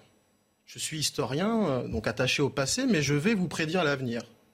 Cette semaine, je prédis qu'on va, comme par hasard, arrêter un grand nombre de délinquants, et en particulier des étrangers en situation régulière. Je prédis que la prochaine loi de programmation euh, sécurité, il y aura un dispositif sur la question des expulsions et la question d'un renforcement de l'arsenal euh, judiciaire. Je prédis une récupération politique, de gauche comme de droite sur la question, en dénonçant le laxisme des uns et en dénonçant le fascisme des autres. Et je vous prédis que rien ne changera, car une fois encore, on ne parle pas de la question des moyens. Je reviens sur l'expression de double peine. Non, pardon, mais excusez-moi, mais je voudrais vraiment qu'on parle d'SOS racisme, parce que moi, c'est une réaction qui m'a vraiment interpellé. Cette réaction d'SOS racisme, qui là semble clairement prendre la défense des délinquants, euh, cette réaction, quelque part, est-ce qu'elle n'est pas un peu choquante? Pour moi, elle est choquante, bien évidemment. On n'a pas à faire des généralités. Évidemment qu'on ne peut pas mettre tout le monde dans le même bateau. Il y a des étrangers qui se comportent très bien et des Français pure souche qui sont des délinquants. Donc, une fois de plus, raison gardée. Mais en fait, là, on est dans une posture tout simplement, rien d'autre. Et les Français n'ont plus envie d'entendre ça parce que quand il y a des enquêtes, des sondages faits régulièrement sur la question sécuritaire, elle revient en bonne place, que l'on soit de gauche, ou de droite. Il y a un moment donné, ça suffit en fait. Les gens ne sont plus dupes. Ils ont bien fait la différence entre ce qu'il se passe et les postures idéologiques de chaque camp, gauche ou droite. Là, on est en plein dans les éléments de langage de la gauche. Ah, il ne faut pas stigmatiser. J'attends, hein, ça, ça sera la suite logique. Hein. Et puis, par la suite, la discrimination va arriver très vite. Mais navré, la délinquance, si elle est d'origine étrangère, elle doit être nommée. Parce que pendant des années, on ne l'a pas nommée, justement pour ne pas heurter. Et c'est pour ça qu'on en est là. Une fois de plus, on n'en a rien à faire. Ce qu'on veut, ce sont des solutions. Donc ça, c'est plus contre-productif pour eux que pour le gouvernement et la majorité des citoyens. Louvialet, la question que pose SOS Racisme, en fait, est la suivante. Est-ce qu'on est, d'extrême droite quand on veut expulser des, délinquants euh, étrangers? Oui, quand on veut appliquer la loi, on est forcément extrémiste. Non, moi, quand, vous avez lancé ce sujet, j'ai eu une réaction, c'est que je me suis dit, mais ça veut dire que SOS Racisme existe encore. Et en réalité, moi, je trouve que c'est un bon coup de com' pour eux, puisque ce qu'ils disent, est, euh, enfin, on a très bien compris que c'était extraordinairement démagogique. Ils suivent un petit peu, vous savez, la mode lancée par la NUP, c'est-à-dire faire euh, euh, tout feu tout bois de, de radicalité, essayer d'être le plus excessif possible pour qu'on les entende, eh bien, vous avez relayé leurs paroles sur ce plateau, et c'était ce qu'ils voulaient. Euh, non pas que je vous incrimine, mais tout simplement, ils ont eu un, ils ont eu des mots extraordinairement excessifs. C'est normal qu'on en parle, et du coup, ils réexistent dans le débat public. Ils sont, ils ont ressuscité un. Est-ce que ça n'est pas leur idéologie aussi, peut-être quand même Leur idéologie, c'est euh, le laxisme, mais en tout cas, c'est aussi l'application. Au départ, je croyais que c'était l'application de la loi républicaine. Là, ils veulent qu'on arrête d'appliquer la loi. Donc, ils, euh, ils réussissent à exister à nouveau dans le débat public. Bravo à eux. En revanche, c'est au prix de leur crédibilité qui était déjà bien entachée, il faut le reconnaître. On marque une courte pause. On se retrouve dans quelques minutes pour la troisième partie de cette euh, émission. Vous restez bien avec nous. À tout de suite. De retour sur le plateau de Midi News, soyez les bienvenus si vous nous rejoignez dans un instant la suite de nos débats juste après l'essentiel de l'actualité. Bonjour André Berthaud. bonjour Johan, bonjour à tous. L'incendie dans l'Hérault, le feu s'est déclenché mardi à une vingtaine de kilomètres de Montpellier. 280 personnes ont fait l'objet d'une évacuation préventive. Après une nuit de lutte, l'incendie est contenu après avoir parcouru 1000 hectares. Écoutez. Le feu pour l'instant est contenu et on doit s'attacher maintenant à parfaire son extinction en traitant de façon appuyée, comme vous pouvez le constater euh, derrière moi, l'ensemble des lisières. Donc euh, la, zone qu'on évalue entre la zone brûlée et la zone non brûlée. à cette jonction de ces deux zones, donc, euh, on fait ce travail d'arrache-pied, de noyage et d'extinction finale des lisières pour éviter tout risque de reprise et de nouveaux départs de feu. Après l'agression de trois policiers dans le quartier de la Guillotière à Lyon la semaine dernière, au cours d'une interpellation d'un délinquant multirécidiviste, la polémique enfle quant à l'expulsion des délinquants. Le ministre de l'Intérieur se dit déterminé à mettre en œuvre ces expulsions. Thomas Chama. Expulser les étrangers coupables de délits en France, c'est l'objectif du ministre de l'Intérieur. Depuis octobre 2020, plus de 2700 d'entre eux ont dû quitter le territoire après avoir été condamnés. 35% pour des atteintes aux personnes, 28% pour des faits de radicalisation ou encore 25% pour trafic de stupéfiants. Une double peine assumée par Gérald Darmanin. Quand on est étranger et qu'on arrive sur le sol national, on respecte les lois de la République ou alors on s'en va. Une décision critiquée par des associations antiracistes mais soutenue par les syndicats de policiers. C'est-à-dire que quand on a un délinquant, on fait de la prison. Et en plus, quand euh, effectivement euh, on n'est pas en règle sur le sol français, eh ben, on doit quitter le territoire. Enfin, je veux dire, c'est pour moi c'est une logique implacable.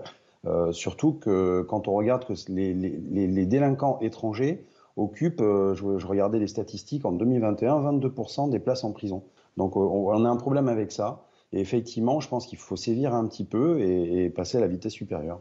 Le ministre de l'Intérieur présentera un projet de loi à la rentrée pour lever selon lui toutes les réserves législatives empêchant l'expulsion du territoire des étrangers délinquants. Les stocks français de gaz sont actuellement remplis à 75%, avec l'objectif qu'ils soient pleins à l'automne. C'est ce qu'a indiqué ce matin la ministre de la Transition énergétique Agnès Pannier-Runacher. La ministre a par ailleurs évoqué la question de l'électricité, alors que l'arrêt de nombreux réacteurs nucléaires suscite des craintes pour l'approvisionnement l'hiver prochain.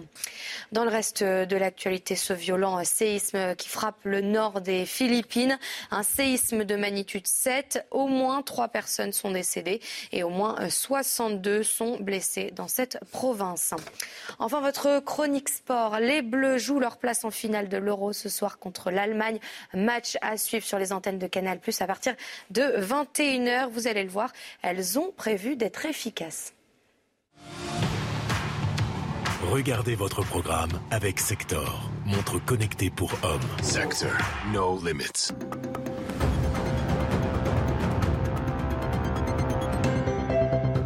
Wendy Renard et Corinne Diacre n'ont qu'un seul mot à la bouche. Très efficace, simplement. Tout d'être efficace. On sait qu'on doit être efficace. En termes d'efficacité. À l'efficacité et être encore plus efficace. Malgré 33 tirs tentés en quart de finale, les Bleus ont dû attendre un pénalty en prolongation pour enfin marquer contre les Pays-Bas.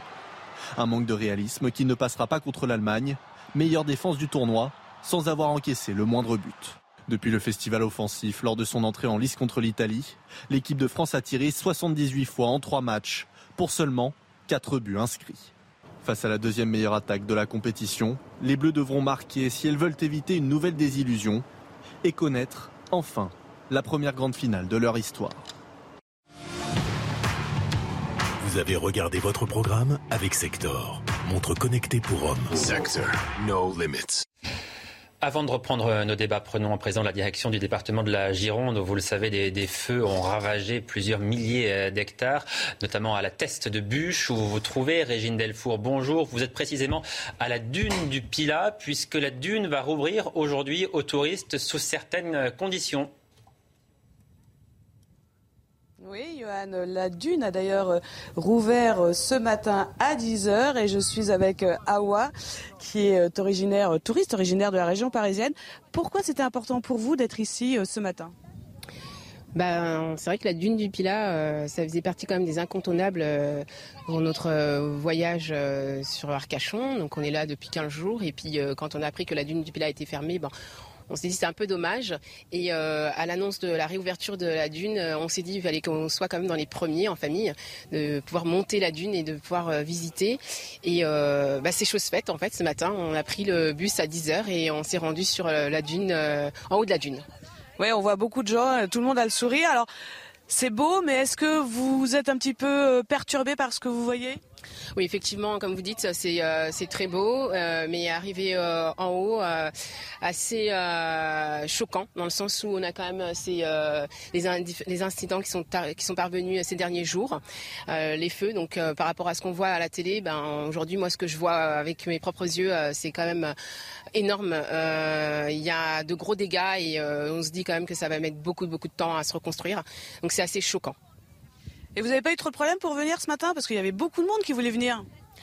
Alors effectivement, il y a des bus, des navettes. On a pris euh, un car euh, au niveau de la gare d'Arcachon et, euh, bon bah tout le monde n'a pas pu rentrer, tout le monde n'a pas pu monter dans le bus. Donc effectivement, il y a quand même des difficultés pour atteindre la dune et de venir via les cars par rapport à nos véhicules personnels. Donc vous êtes un peu une, chanceuse, euh, Awa. Effectivement, on est plutôt content et chanceux et d'avoir d'avoir coché cette euh, cette case euh, de la dune du Pilat dans notre parcours de vacances. C'est plutôt qu'on satisfaisant. Merci beaucoup Awa et bonne fin de vacances. Alors Johan, oui, donc la, dune a rouvert depuis ce matin euh, à partir de 10h. Il y a évidemment des conditions. Hein. Les bus, seuls les bus sont autorisés euh, à venir à la dune du Pilat. Vous pouvez en prendre un euh, à la Thèse de Bûche ou encore à Arcachon. Il y a des, des roulements à peu près tous les 20 minutes. Le parcours est quand même très encadré.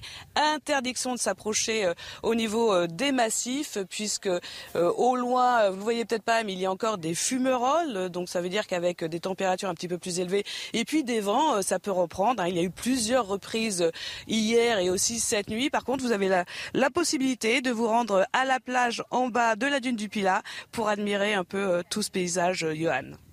Paysage effectivement magnifique, la dune du Pila, même si effectivement le secteur a été en partie ravagé par les violents incendies. Merci beaucoup Régine, Régine Delfour, donc en direct de la dune du Pila, qui a pu rouvrir il y a deux heures aux touristes. Place au débat à présent, et est-ce le dérapage de trop pour Viktor Orban? Lors d'un discours prononcé le week-end dernier, le Premier ministre hongrois a expliqué, je cite, ne pas vouloir d'un peuple multiethnique qui se mélangerait avec des non-européens. Viktor Orban qui a défendu sa vision d'une race hongroise non mixte. La question est la suivante. La Hongrie a-t-elle encore sa place au sein de l'Union européenne? Caroline Pilastre. Oui, maintenant pour revenir à ces propos, évidemment que moi je les perçois comme étant écœurants, nauséabonds. J'aimerais dire. Et racistes ou pas? Antisémites et xénophobes, oui. Moi je le pense sincèrement, parce que là c'est une référence à la Seconde Guerre mondiale. Il faut continuer en fait tous les propos de Viktor Orban il fait référence à qui on sait durant la Deuxième Guerre mondiale.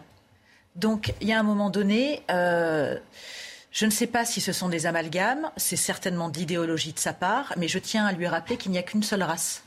Ça ne veut pas dire nier une fois de plus la réalité et vouloir combattre certains problèmes, en l'occurrence d'immigration ou je ne sais quoi hein, dans sa tête.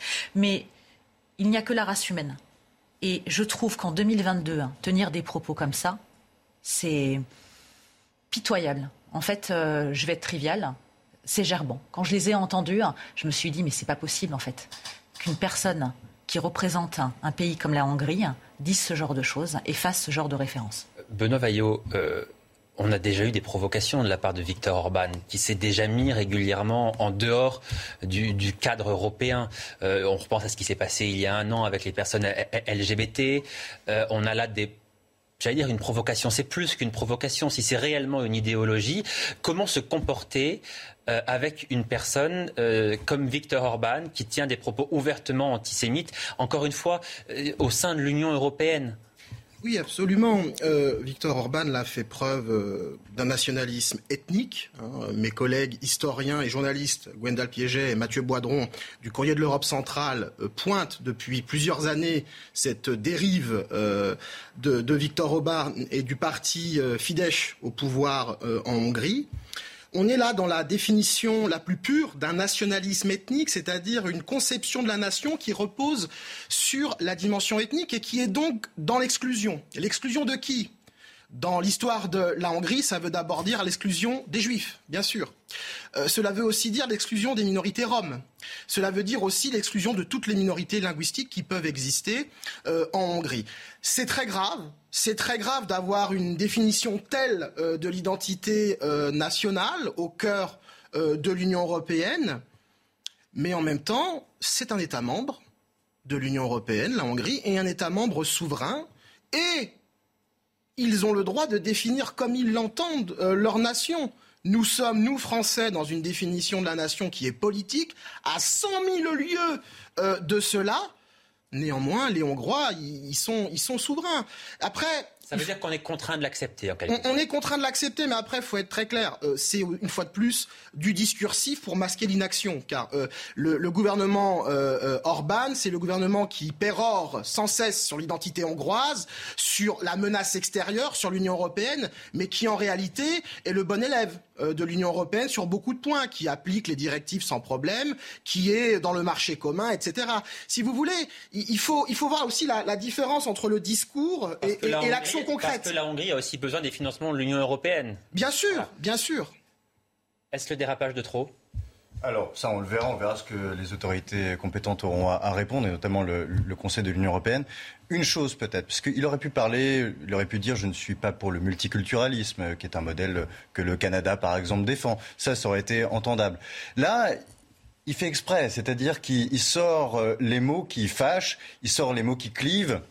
Il veut susciter une réaction de l'Europe de l'Ouest. Du coup, il faudrait peut-être voir ce qu'il y a derrière. Ce qu'il y a derrière, c'est quoi? C'est qu'il est en train de, finalement de détourner l'attention du plus grand problème euh, qui se passe sous nos yeux en ce moment. Vous avez noté que nous sommes euh, en coupure de gaz russe, que nous essayons, nous, euh, les 27 de l'Union européenne, eh bien, de nous passer du gaz russe et de diminuer notre consommation de gaz. Qu'est-ce que c'est que la Hongrie? La Hongrie, c'est une colonie énergétique russe ils importent 65% de leur pétrole et 80-90% de leur gaz de Russie.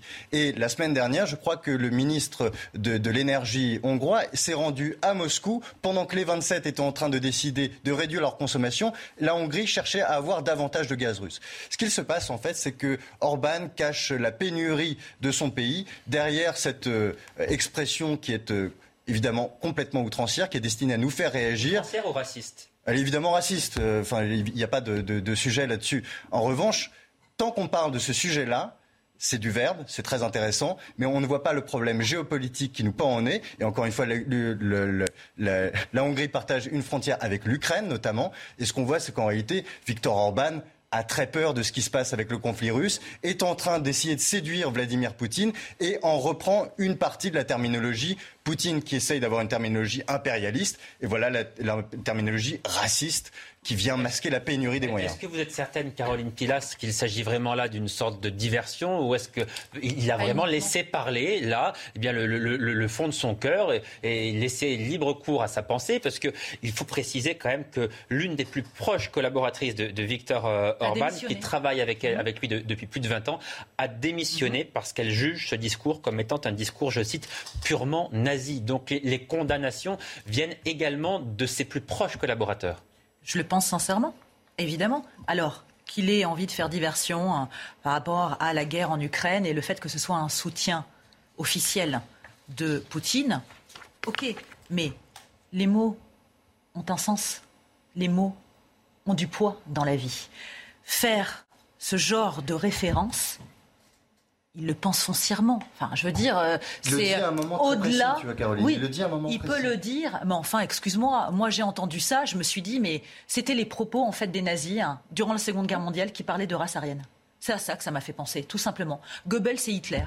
Est-ce qu'il est obligé de dire ça? S'il fait diversion, mais il n'a qu'à parler du gaz russe, il n'a qu'à parler de ce qui se passe justement, en Ukraine. il ne veut pas parler du gaz mais russe. Mais pourquoi il, il est obligé de, de, parler de ça oh, regarde, une... Où est le lien en fait on, on avec ça. la guerre en Ukraine là? J'aimerais comprendre. Avant la guerre en Ukraine, on avait les dérives de notamment Erdogan, qui aussi essayait de d'exciper une forme de nationalisme extrêmement fort et, et qui voulait finalement détourner l'attention des problèmes économiques fondamentaux de son pays. Il y avait une inflation à plus de 40%, la monnaie qui avait dévissé absolument. Et face à la pauvreté, face à la pénurie, il désignait l'étranger et désignait l'autre comme étant le coupable. Ça lui permettait eh bien, de ne pas avoir à balayer devant sa porte. De la même manière, alors c'est une des interprétations possibles, mais pourquoi Poutine a aussi envahi l'Ukraine? Parce que c'est la catastrophe dans son pays, parce qu'économiquement c'était déjà une forme eh bien, de d'effondrement, ou en tout cas il y avait une dérédiction de l'économie russe, et ça lui permettait eh de détourner l'attention sur un autre sujet. Et là, de la même manière, ils vont tu vois à quel point ils, ils sont dépendants du gaz et du pétrole russe. Il va y avoir une pauvreté sans nom. de tenir des propos de la sorte, c'est extrêmement Je, ne lui aurais jamais recommandé. On va je le sais bien, c'est parce que je suis en train de te politologique, c'est ça qui se passe. Mais là, on va demander à Benoît Bayot ce qu'il en pense. du gaz ou de l'Ukraine. La question est de savoir, est-ce qu'il le pense vraiment ou est-ce que c'est une manœuvre de diversion? Moi, je vous dirais les deux, mon colonel. Je pense qu'il pense vraiment. C'est une conception de l'identité qui est répandue euh, en Hongrie, mais c'est aussi effectivement une façon de masquer. vous voulez dire que le peuple hongrois est un, est un peuple profondément antisémite? Absolument pas. C'est le, le, le, peuple hongrois est attaché à une, une définition de l'identité qui n'est pas nécessairement une définition politique. Là, on va très loin. Hein. On va très loin avec ces, avec ces, ces déclarations de Viktor Orban et on va beaucoup plus loin, bien sûr, que la, même ne pas avoir une définition politique de la nation cette question, de toute façon, elle est aussi intéressante si on, sort de, la, Hongrie pour nous euh, Européens. Euh, c'est qu'en fait, elle montre et elle met en fait à jour que l'Union européenne euh, n'est qu'un conglomérat euh, d'intérêts économiques où on voit que les fameuses valeurs européennes ne sont pas partagées, selon toute vraisemblance, car ces propos sont en contradiction claire, nette, précise avec toute vision humaniste européenne. Euh, mais donc cela met, si vous voulez, à nu aussi ce qu'est l'Union européenne aujourd'hui, c'est-à-dire un, un, syndicat d'intérêts économiques qui actuellement essaye de se démener pour son indépendance euh, énergétique. Mais au-delà de ça, on voit que cette prise cette déclaration de Viktor Orban montre qu'il y a au moins une partie euh, de l'Europe, de l'Union européenne, qui est en fait en désaccord fondamental avec les, discours, beaux discours diraient certains, euh, qui sont prononcés à Bruxelles. Et désormais, si je puis me permettre, ce qui va être intéressant de voir par la suite, c'est la réaction de l'Union européenne, justement. Est-ce que l'Union européenne va le sanctionner? Est-ce qu'il va être condamné d'une manière ou d'une autre. pourquoi le serait-il Sur des déclarations qui, qui, qui, qui engagent la nation hongroise J'avoue que là, même, même si je, je déplore, hein, comme vous, euh, ces propos, qu'est-ce qu'on, qu'est-ce que l'Union européenne a le droit de dire? Alors on laisse passer, on laisse tout dire, on laisse tout bah, faire. Ça fait partie de la charte d'adhésion à l'Union européenne. Lorsque vous intégrez l'Union européenne, il faut aussi souscrire non seulement au marché commun, mais un certain nombre de valeurs, et notamment l'état de droit. Et donc euh, ça pourrait faire l'objet d'un débat et peut-être d'une expulsion. Moi je pense réellement que le vrai sujet, il est géopolitique. C'est ça qui se passe. Et lorsque et les 27 veulent diminuer on, la consommation on peut de gaz... que l'année dernière, l'Union européenne avait déjà appelé à des sanctions lorsque les droits LGBT avaient été remis en cause. Mais là, on parle de politique en publique. Hongrie. Hein on parle de politique publique, oui. de discrimination visant les LGBT on est sur une déclaration qui est détestable, bon, mais qui, qui ne se traduit pas dans les actes politiques pour le moment. On verra effectivement s'il y a des condamnations de la part des dirigeants de, de l'Union européenne dans les prochaines heures ou dans les prochains jours, mais c'est vrai que pour l'instant, ces déclarations, on les attend encore. Les condamnations, euh, elles arrivent, mais il n'y a pas de décision ferme ou de condamnation extrêmement puissante des dirigeants de l'Union européenne. En tout cas, je, je ne les ai pas vues. On va changer de sujet à présent. Euh, L'Ordre des médecins qui s'inquiète de la hausse du nombre d'agressions dont sont victimes les praticiens. Heureusement, les agressions sont le plus souvent euh, verbales, mais elles sont en forte augmentation et les atteintes physiques ne sont plus si rares que ça. Écoutez Valérie Briol, elle est présidente de l'Union régionale des professionnels de santé d'Île-de-France. Elle a elle-même été victime de menaces se lève euh, devant moi, assez près de moi, et il mesurait plus euh, que moi. Enfin, il devait faire dans les 1m80, 85. Et il s'est penché vers moi en me disant Mais soyez raisonnable. J'ai vu dans ses yeux que ça pouvait euh, euh, passer à autre chose. Donc j'ai compris que pour lui, être raisonnable, c'était lui donner ce qu'il demandait et que moi, j'étais pas prête à me faire agresser pour, pour un papier. Une fois qu'il a eu son papier, il est sorti, j'ai tout fermé, j'ai soufflé et je me suis dit, mais euh, peut-être que je ne suis pas passé loin d'un problème euh, plus compliqué. Caroline Pilas, ce qu'on constate et l'analyse à en tirer est intéressante, c'est que ces incidents qui affectent les médecins, ça arrive partout. 51% ont lieu en centre-ville, 22% seulement, contrairement à ce qu'on pourrait éventuellement penser, 22% en banlieue et 21% en milieu rural. Mais un incident sur deux, une agression sur deux, c'est dans les centres-villes.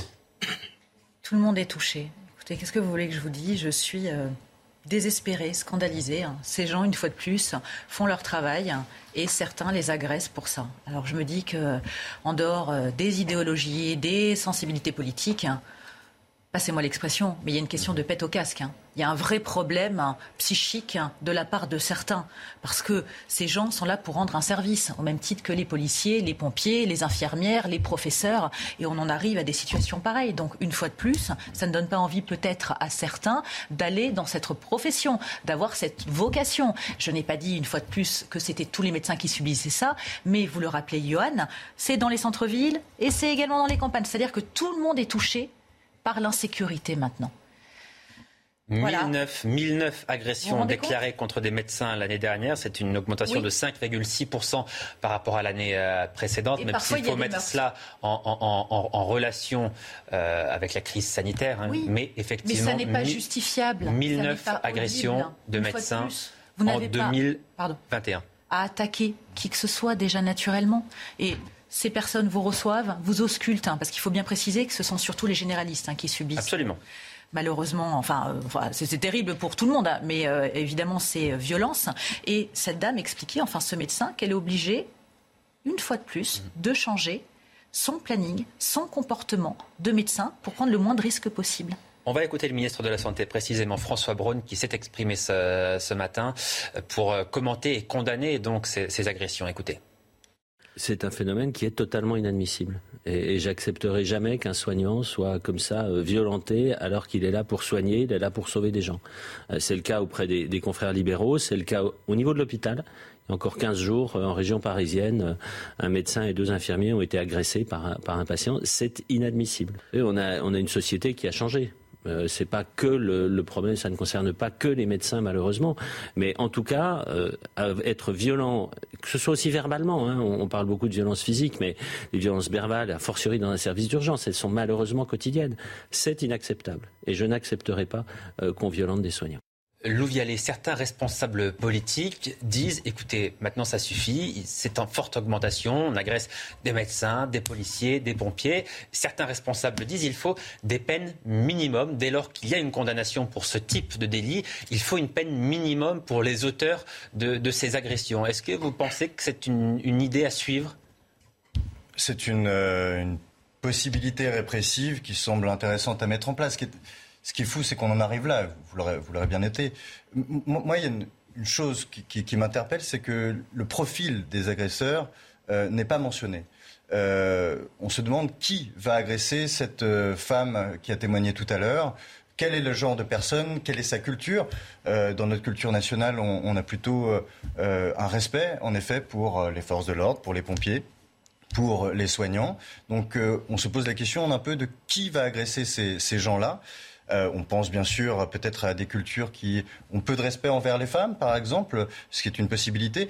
La deuxième source peut-être des incivilités. alors vous, savez, j'ai presque envie de vous dire, hélas, des, profils d'agresseurs, on en trouve euh, à, peu près partout et pas seulement euh, Réellement, il y a une sociologie de ces, euh, de ces agressions Alors, on n'a pas le euh détail précisément, mais en l'occurrence, ce que disent les médecins, et notamment la médecin qui, qui témoigne là, elle dit on est confronté parfois à des personnes qui, parce qu'on ne veut pas leur prescrire le bon traitement, euh, vont montrer un peu les muscles, vont nous insulter. voilà, c'est ce type de profil-là, mais sans dire précisément de, de qui il s'agit, si vous voulez me faire dire cela. Oui, vous savez, ce, problème, une fois de plus, n'est pas nouveau. Le ministère de la Justice, euh, qui avait travaillé avec le ministère du, Travail et le ministère de la Santé en 2011, avait déjà pointé euh, les agressions euh, des personnels soignants. Vous savez, les, personnels soignants, ils sont en première ligne. Ils sont en première ligne de la précarité, première ligne des tensions sociales de la société. Ils sont en première ligne de toutes les difficultés qui frappent nos concitoyens. Si vous voulez, c'est un petit peu le canari dans la mine. Le problème venir. Et là, effectivement, les statistiques qui indiquent une croissance des actes euh, euh, d'agression envers les médecins, ça, témoigne d'un côté d'une très forte tension dans la société, qu'on sous-estime selon toute vraisemblance, et ça aussi annonce euh, des temps difficiles. Qui est lié à quoi cette tension selon vous? Elle, est, liée, à mon avis, au contexte social et économique. Je veux dire, à un moment, il faut quand même, mettre aussi un petit peu le sujet sur la table. Il y a une précarisation euh, de certaines parties de, classes de la société. Euh, il y a un manque de travail. Alors là, effectivement, on se dirige vers le plein emploi, nous dit le gouvernement. Mais enfin, sur les 20 dernières années, on est quand même resté sur un taux de chômage structurel. Il y a des difficultés qui sont importantes pour nos concitoyens. Est-ce qu'ensuite, il faut, une fois de plus, aller sur le versant culturel, moi je n'irai pas sur ce versant-là, car euh, les, problèmes de toute façon dans les statistiques qu'on a, c'est que 75% euh, des agressions euh, sont liées à l'acte médical même. C'est-à-dire qu'on est, on est, selon moi, selon moi, quand même dans une relation interpersonnelle très forte au moment de, cette agression, et je ne vois pas pourquoi on invoquerait des cultures ou des origines supposées, supposées d'ailleurs, parce que nous n'avons pas dans ce domaine de statistiques. C'est une hypothèse. En revanche, bien sûr que moi, je, je, ne vois pas un lien fondamental nécessaire, en tout cas, entre la pauvreté et l'ultraviolence.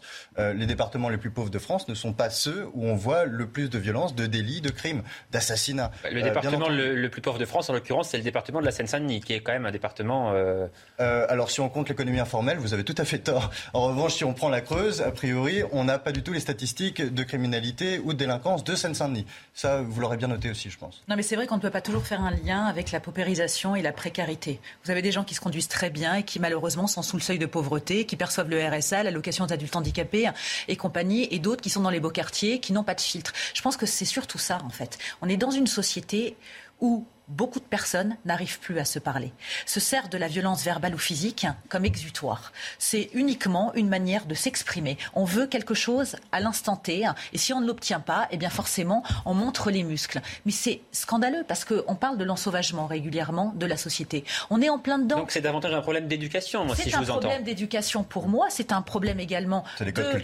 savoir vivre. On ne s'adresse pas aux gens en leur aboyant dessus, en les insultant, mais à l'inverse, Comment répondent ces personnes? Elles ont envie de répondre de la même manière euh, que quand on les attaque. Vous pouvez prendre aussi des exemples de caissiers. C'est pareil dans les supermarchés, c'est pareil chez d'autres commerçants qui vendent des vêtements ou euh, de la beauté.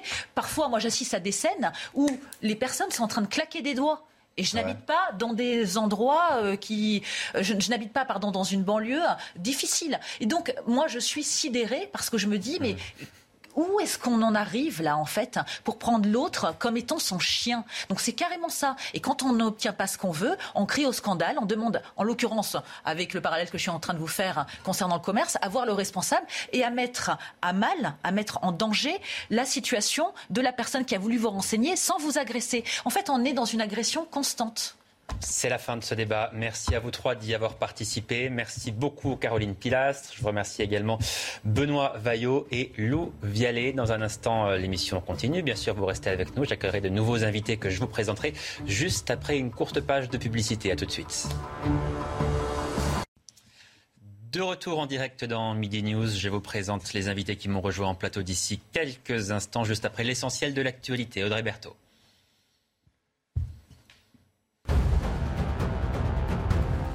La variole du singe, plus de 1700 cas ont été confirmés en France. Hier, un vaccinodrome a ouvert ses portes à Paris pour le ministre de la Santé, François Braun. La France a réagi extrêmement vite et n'a pas pris de retard dans sa réponse à la flambée des cas. De leur côté, les associations LGBT+, sont en première ligne pour sonner la mobilisation. Pour eux, le gouvernement peut mieux faire pour lutter contre la variole du singe.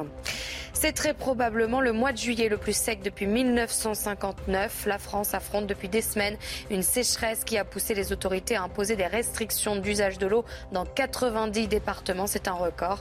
En moyenne sur la France, il est tombé 8 mm de précipitations du 1er au 25 juillet, soit un déficit énorme de précipitations, a précisé un climatologue chez Météo France. Enfin, au Canada, après les excuses, le pape a célébré sa première messe publique du voyage. 50 000 personnes étaient présentes. Il a insisté sur la place des aînés, chère au peuple amérindien. Merci beaucoup Audrey. On vous retrouve dans une demi-heure pour un nouveau point complet sur l'actualité. Je vous présente à présent les invités qui m'ont rejoint en plateau et qui nous accompagnent jusqu'à 14h. J'accueille Marc Hainaut. Bonjour. Vous êtes journaliste à Boulevard Voltaire. Erwan Barrio. Bonjour. Vous êtes politologue et essayiste. Et puis Grégory Joron, secrétaire général unité SGP Police. Merci à tous les trois de prendre part à ce débat. Et nous commençons avec cet homme qui a été mis en examen hier à, à Lyon. Il est soupçonné d'avoir participé la semaine dernière à l'agression de deux policiers. C'était dans le quartier de la Guillotière. L'individu est âgé de 26 ans. Il se trouve en situation irrégulière. Il a été placé en détention provisoire. L'une de nos équipes euh, s'est rendue dans le quartier de la Guillotière et a recueilli, vous allez voir, le, témoignage d'une policière, Vincent Fernandez. Interrogée par notre équipe, cette policière nous donne son ressenti quant aux conditions de travail à Lyon et particulièrement dans le quartier de la Guillotière. Selon elle, les étrangers en situation irrégulière y affluent, rarement par hasard. Nous avons choisi de l'appeler Virginie et de modifier sa voix. Les passeurs, ou en tout cas les réseaux en place, leur conseillent de venir sur des endroits euh, plus faciles, plus accessibles pour avoir des, euh, des faux documents, pour avoir des logements, pour trouver du travail au black. Et notamment, Lyon et le quartier euh, en particulier la Guillotière. Des interpellations comme celle-ci filmée hier, il y en a tous les jours. Selon Virginie, il s'agit pour beaucoup d'étrangers en situation irrégulière. Elle estime que les mesures prises pour les éloigner du territoire sont inefficaces, et notamment les centres de rétention. Ceux qui se retrouvent dans un centre de rétention sont relâchés à l'issue parce qu'on n'arrive pas soit à identifier leur pays d'origine parce qu'ils cachent leur passeport, soit euh, on n'arrive pas à avoir un laissez-passer du pays concerné. Donc après, c'est le chien qui se mord la queue. On va les réinterpeller quelques semaines après, quelques mois après, et rebelote à nouveau une mesure. Ça, c'est notre quotidien. À la fin de l'entretien, Virginie nous confie être régulièrement reconnue dans sa vie de tous les jours, être la cible de réflexion. Elle refuse de céder à la peur, mais se dit particulièrement vigilante. Grégory, je me tourne d'abord vers vous. Ce témoignage, vous le connaissez par cœur, j'imagine, vous l'entendez extrêmement régulièrement. Mais là, quand cette policière nous dit on arrête des personnes, euh, elles sont relâchées, on les arrête à nouveau quelques jours ou quelques semaines plus tard, quelque part, est-ce que vous n'avez pas parfois le sentiment de travailler pour rien? Est-ce qu'il y a toujours chez vous cette, envie de, travailler, de vouloir bien faire et d'arriver à des résultats qui, indépendamment de votre volonté, sont parfois très décevants?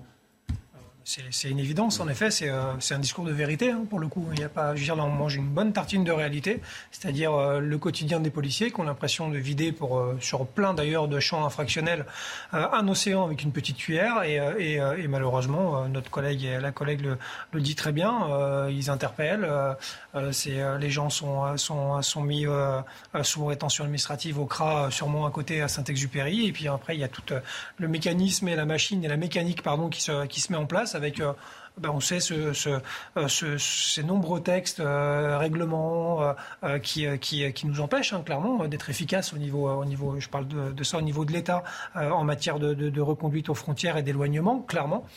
et c'est vrai que pour mes collègues qui bossent particulièrement dans, dans ce quartier de la Guillotière ou ailleurs où en effet il y a énormément d'étrangers en situation régulière, et ben forcément pour eux c'est un quotidien qui se répète avec, j'imagine, souvent de la lassitude et une forme euh, euh, désabusée d'aborder leur quotidien.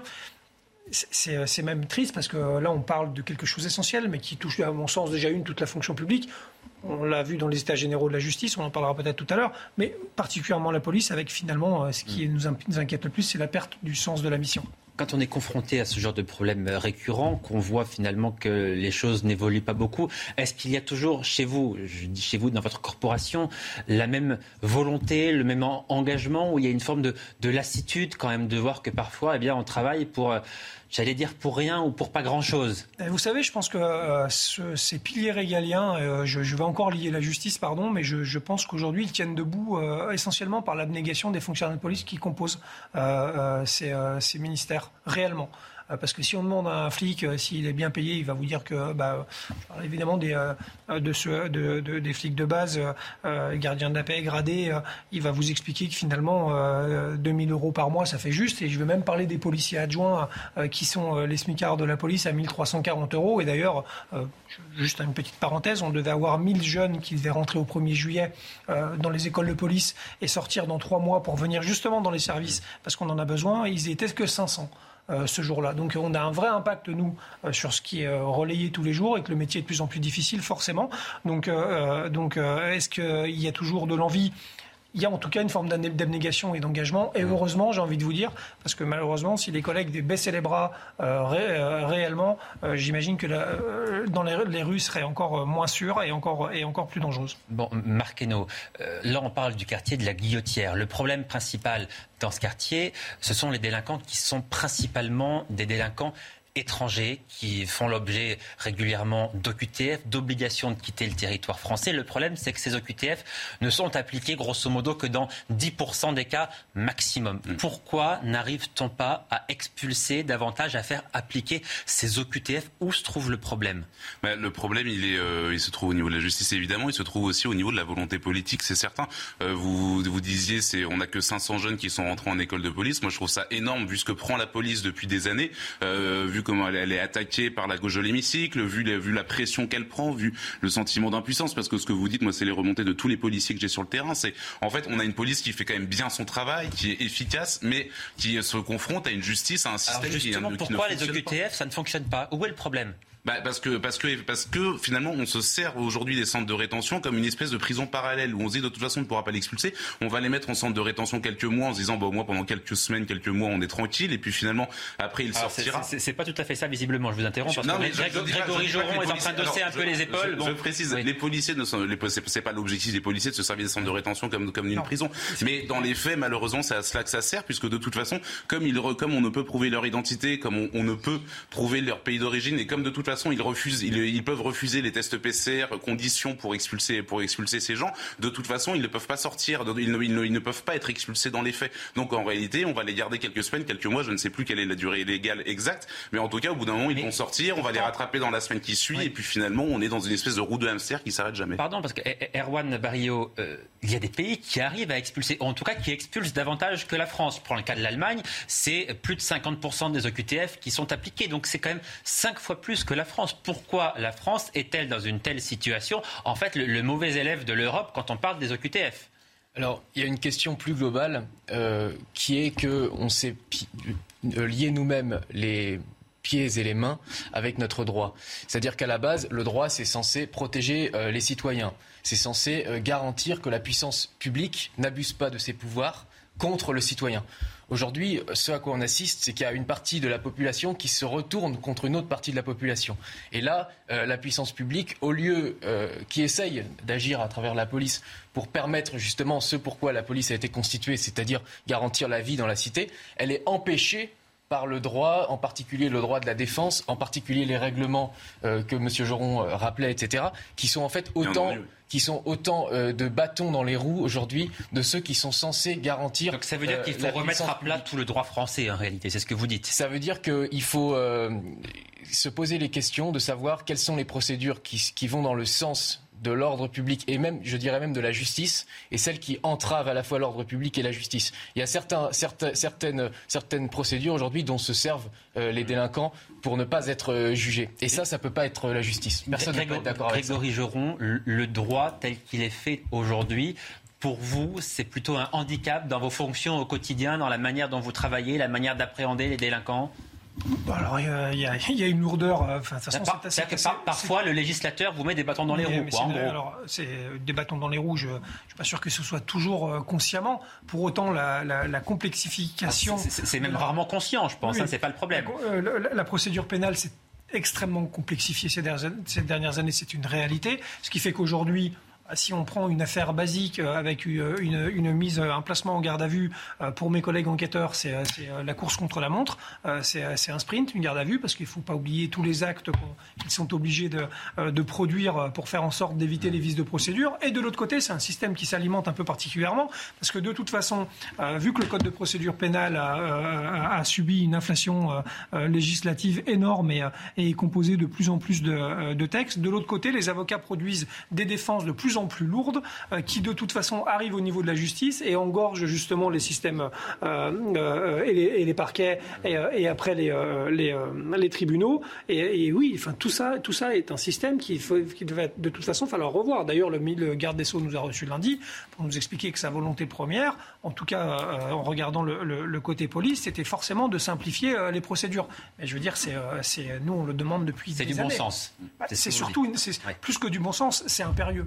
C'est impérieusement nécessaire de le faire et très très vite parce que de toute façon, on voit bien que le système aujourd'hui est à bout de souffle pour tout le monde. Alors on va écouter Thibaut de Montbrial qui était ce matin euh, l'invité de la matinale de, CNews. Selon lui, si les, les OQTF, les obligations de quitter le territoire français ne sont appliquées qu'une fois sur dix, c'est parce que les pays d'origine ne veulent pas reprendre leurs ressortissants, ne délivrent pas suffisamment de laissez-passer consulaires. Et donc, selon lui, il faut davantage faire pression sur ces pays. Écoutez. La seule chose, c'est d'aller dire aux gens de la nomenclatura de ces pays, c'est-à-dire euh, aux gouvernants, euh, aux ministres, aux gens qui ont de l'argent là-bas, vous, vous, vous et vos familles, vous ne pourrez plus venir en France euh, si vous ne respectez pas les engagements internationaux de vos pays. Si on ne fait pas euh, une politique, pardonnez-moi de le dire, mais un peu virile, euh, si on était au foot ou au rugby en disant un joint un peu sur l'homme, franchement, on n'y arrivera pas. Et il faut sortir de ce qu'un ancien Premier ministre avait appelé des pudeurs de gazelle, parce que sinon, on ne peut pas. vous savez, la première, le premier devoir d'un gouvernement, c'est d'assurer la sécurité de, ses concitoyens. Les affaires comme celle de, la guillotière à Lyon, les affaires comme celle de, cet Algérien qui a tué un homme de 49 ans euh, pour lui voler sa sacoche l'autre jour à Paris, les affaires comme celle de ce, journaliste, votre confrère lyonnais, qui a été tué dans le hall de son immeuble la semaine dernière, de ce dont très peu de gens ont parlé. Tout ça, ça n'est plus supportable. Nos concitoyens ne le supportent plus et le risque, parce que c'est bien beau de dire c'est pas supportable. Mm. Mais le risque, c'est qu'à un moment, il y ait des réactions en France, pas seulement politiques, mais des réactions sur le terrain, qui soient des réactions qui ajoutent de la fracture à la fracture et qu'un cycle de violence, déjà bien commencé, il faut le dire, euh, euh, s'enclenche. Donc c'est au gouvernement de prendre ses responsabilités et d'assurer, y compris par ce genre de moyens, la sécurité de nos concitoyens.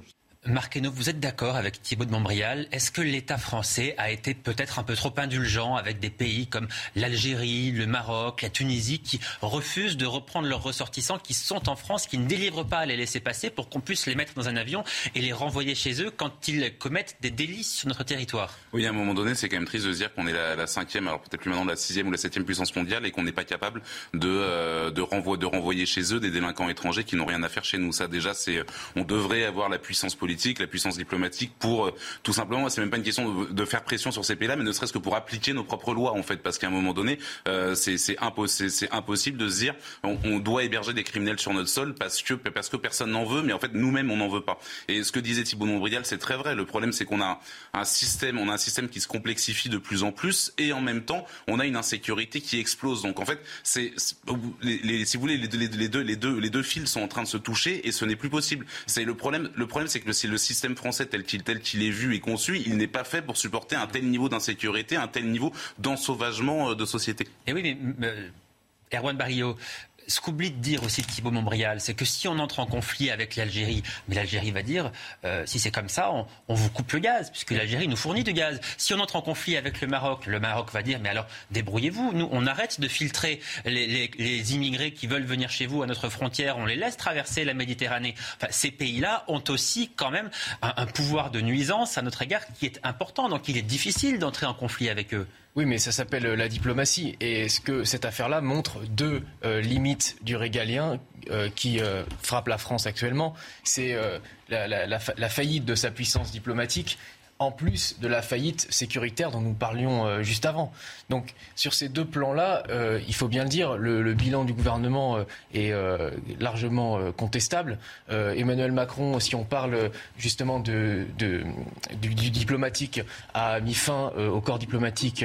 ce fut son dernier fait d'armes pour son premier mandat. Donc il a affaibli la voix de la France dans le monde. Et c'est sûr que quand on fait ça, en, clair, quand on choisit de, de mettre fin au corps diplomatique pour pouvoir nommer. ça, n'est pas tout à fait définitif. Il semble que le gouvernement soit à nouveau en train d'hésiter sous la pression, précisément. En il a acté le décès de la, du rayonnement de la France, euh, enfin du, rayonnement diplomatique de la France en quelque sorte. C'est une forme de cohérence en fait. Il est sûr euh, qu'après c'est plus difficile de négocier avec les mm. pays, euh, notamment pour qu'ils puissent récupérer leurs ressortissants. Alors Grégory Joron, je me tourne à nouveau vers vous pour commenter ce, ce chiffre, puisque Gérald Darmanin affirme que le nombre d'expulsions a augmenté de 25% au premier trimestre de cette année, donc entre janvier et juin, plus 25% d'expulsions, avec ce chiffre, 9685 sorties du territoire en 6 mois. 9685 sorties.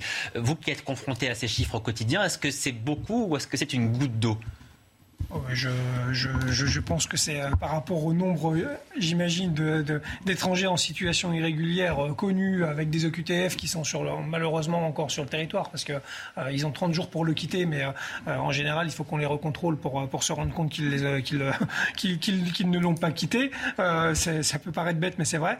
je ne suis pas sûr que ce, ne soit pas qu'une goutte d'eau.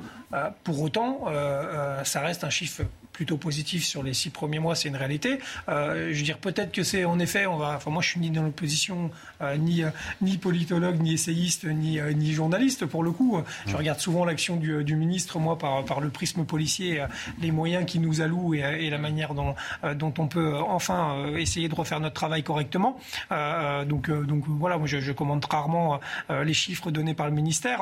J'imagine que ça reste de toute façon une forme, on va dire, d'action qui, qui, peut être soulignée. Est-ce que c'est suffisant? Sûrement pas. Est-ce que c'est, ça va répondre à l'attente des, citoyens sur ce sujet-là? Sûrement pas. Oui, mais quand même. Alors, pardonnez-moi, mais vous, vous, vous l'avez un peu dit, plus 25% en, en, six mois, 25% d'augmentation concernant les, expulsions. Gérald Darmanin qui affirme assumer une forme de double peine, mhm. c'est-à-dire vouloir expulser les délinquants une fois que leurs condamnations euh, ont été euh, exécutées, les délinquants étrangers. Est-ce que Marquino, vous vous dites, bon, là, il y a peut-être une prise de conscience euh, au sein du, du gouvernement, peut-être les choses vont-elles un, un, peu changer En tout cas, quand on écoute le ministre de l'Intérieur, il y a un, un changement dans, les, dans, le verbe, dans les mots. Alors, est-ce que vous lui faites confiance pour pouvoir appliquer cela? Je, je, je, voudrais bien, mais tout, tout nous démontre chez Gérald Darmanin qu'effectivement, on a toujours une prise de parole extrêmement ferme. Il avait quand même sorti il y a quelques mois Marine Le Pen qui l'a trouvé trop molle, donc ça veut dire qu'il assume quand même un langage assez martial, assez, assez volontaire, assez euh, extrême entre guillemets. Mais quand on voit la réalité, la réalité, de, le résultat de la politique de Darmanin en matière de sécurité, force est de constater qu'il y a quand même une dichotomie absolument profonde entre la réalité et son discours. Sur, sur le trafic de drogue, c'est un exemple que je prends régulièrement. Darmanin a fait quand même passer quand même tout son mandat à, à faire du trafic, à faire de la lutte contre le trafic de drogue un axe majeur. Une priorité. Une priorité, tout à fait. Et le problème, c'est que quand on, on, regarde le prix de la drogue aujourd'hui dans les, euh, dans, les, dans les points d'île, le prix de la drogue n'a jamais été aussi bas. Si un produit est, est, est peu cher, c'est qu'il se trouve extrêmement fa facilement. C'est là où là de l'offre et la demande. Le prix de la drogue n'a jamais été aussi cher. Donc, conclusion, Gérald Darmanin. Aussi peu cher. Aussi, aussi, peu, cher. cher. Oui, pardon, oui. Hein, et puis, conclusion, la politique de Gérald Darmanin en matière de stup est, a été totalement impuissante, en fait. Donc, le, on, on, peut aussi revenir sur le Stade de France, où finalement la communication à outrance de Gérald Darmanin s'est confrontée malheureusement au principe de la réalité. Ça veut dire, il y a le discours de Gérald Darmanin, il y a euh, la volonté politique qu'il affiche et il y a la réalité. Et la réalité ne joue pas en sa faveur très clairement. C'est euh, basique. Gérald Darmanin qui affirme que le gouvernement souhaite désormais se concentrer sur les étrangers qui commettent des actes délictuelle. Donc ça rejoint un petit peu ce que vous disiez, en tout cas concernant les mots utilisés par le ministre de l'Intérieur. Mais moi, ce qui m'intéresse, c'est la réaction d'SOS Racisme à cette déclaration de Gérald Darmanin. SOS Racisme pour qui le ministre de l'Intérieur s'aligne sur les positions de l'extrême droite. SOS Racisme qui appelle à mettre un terme à cette dérive digne de Marine Le Pen et de Victor Orban. Donc la question que pose SOS Racisme, en fait, est, la suivante.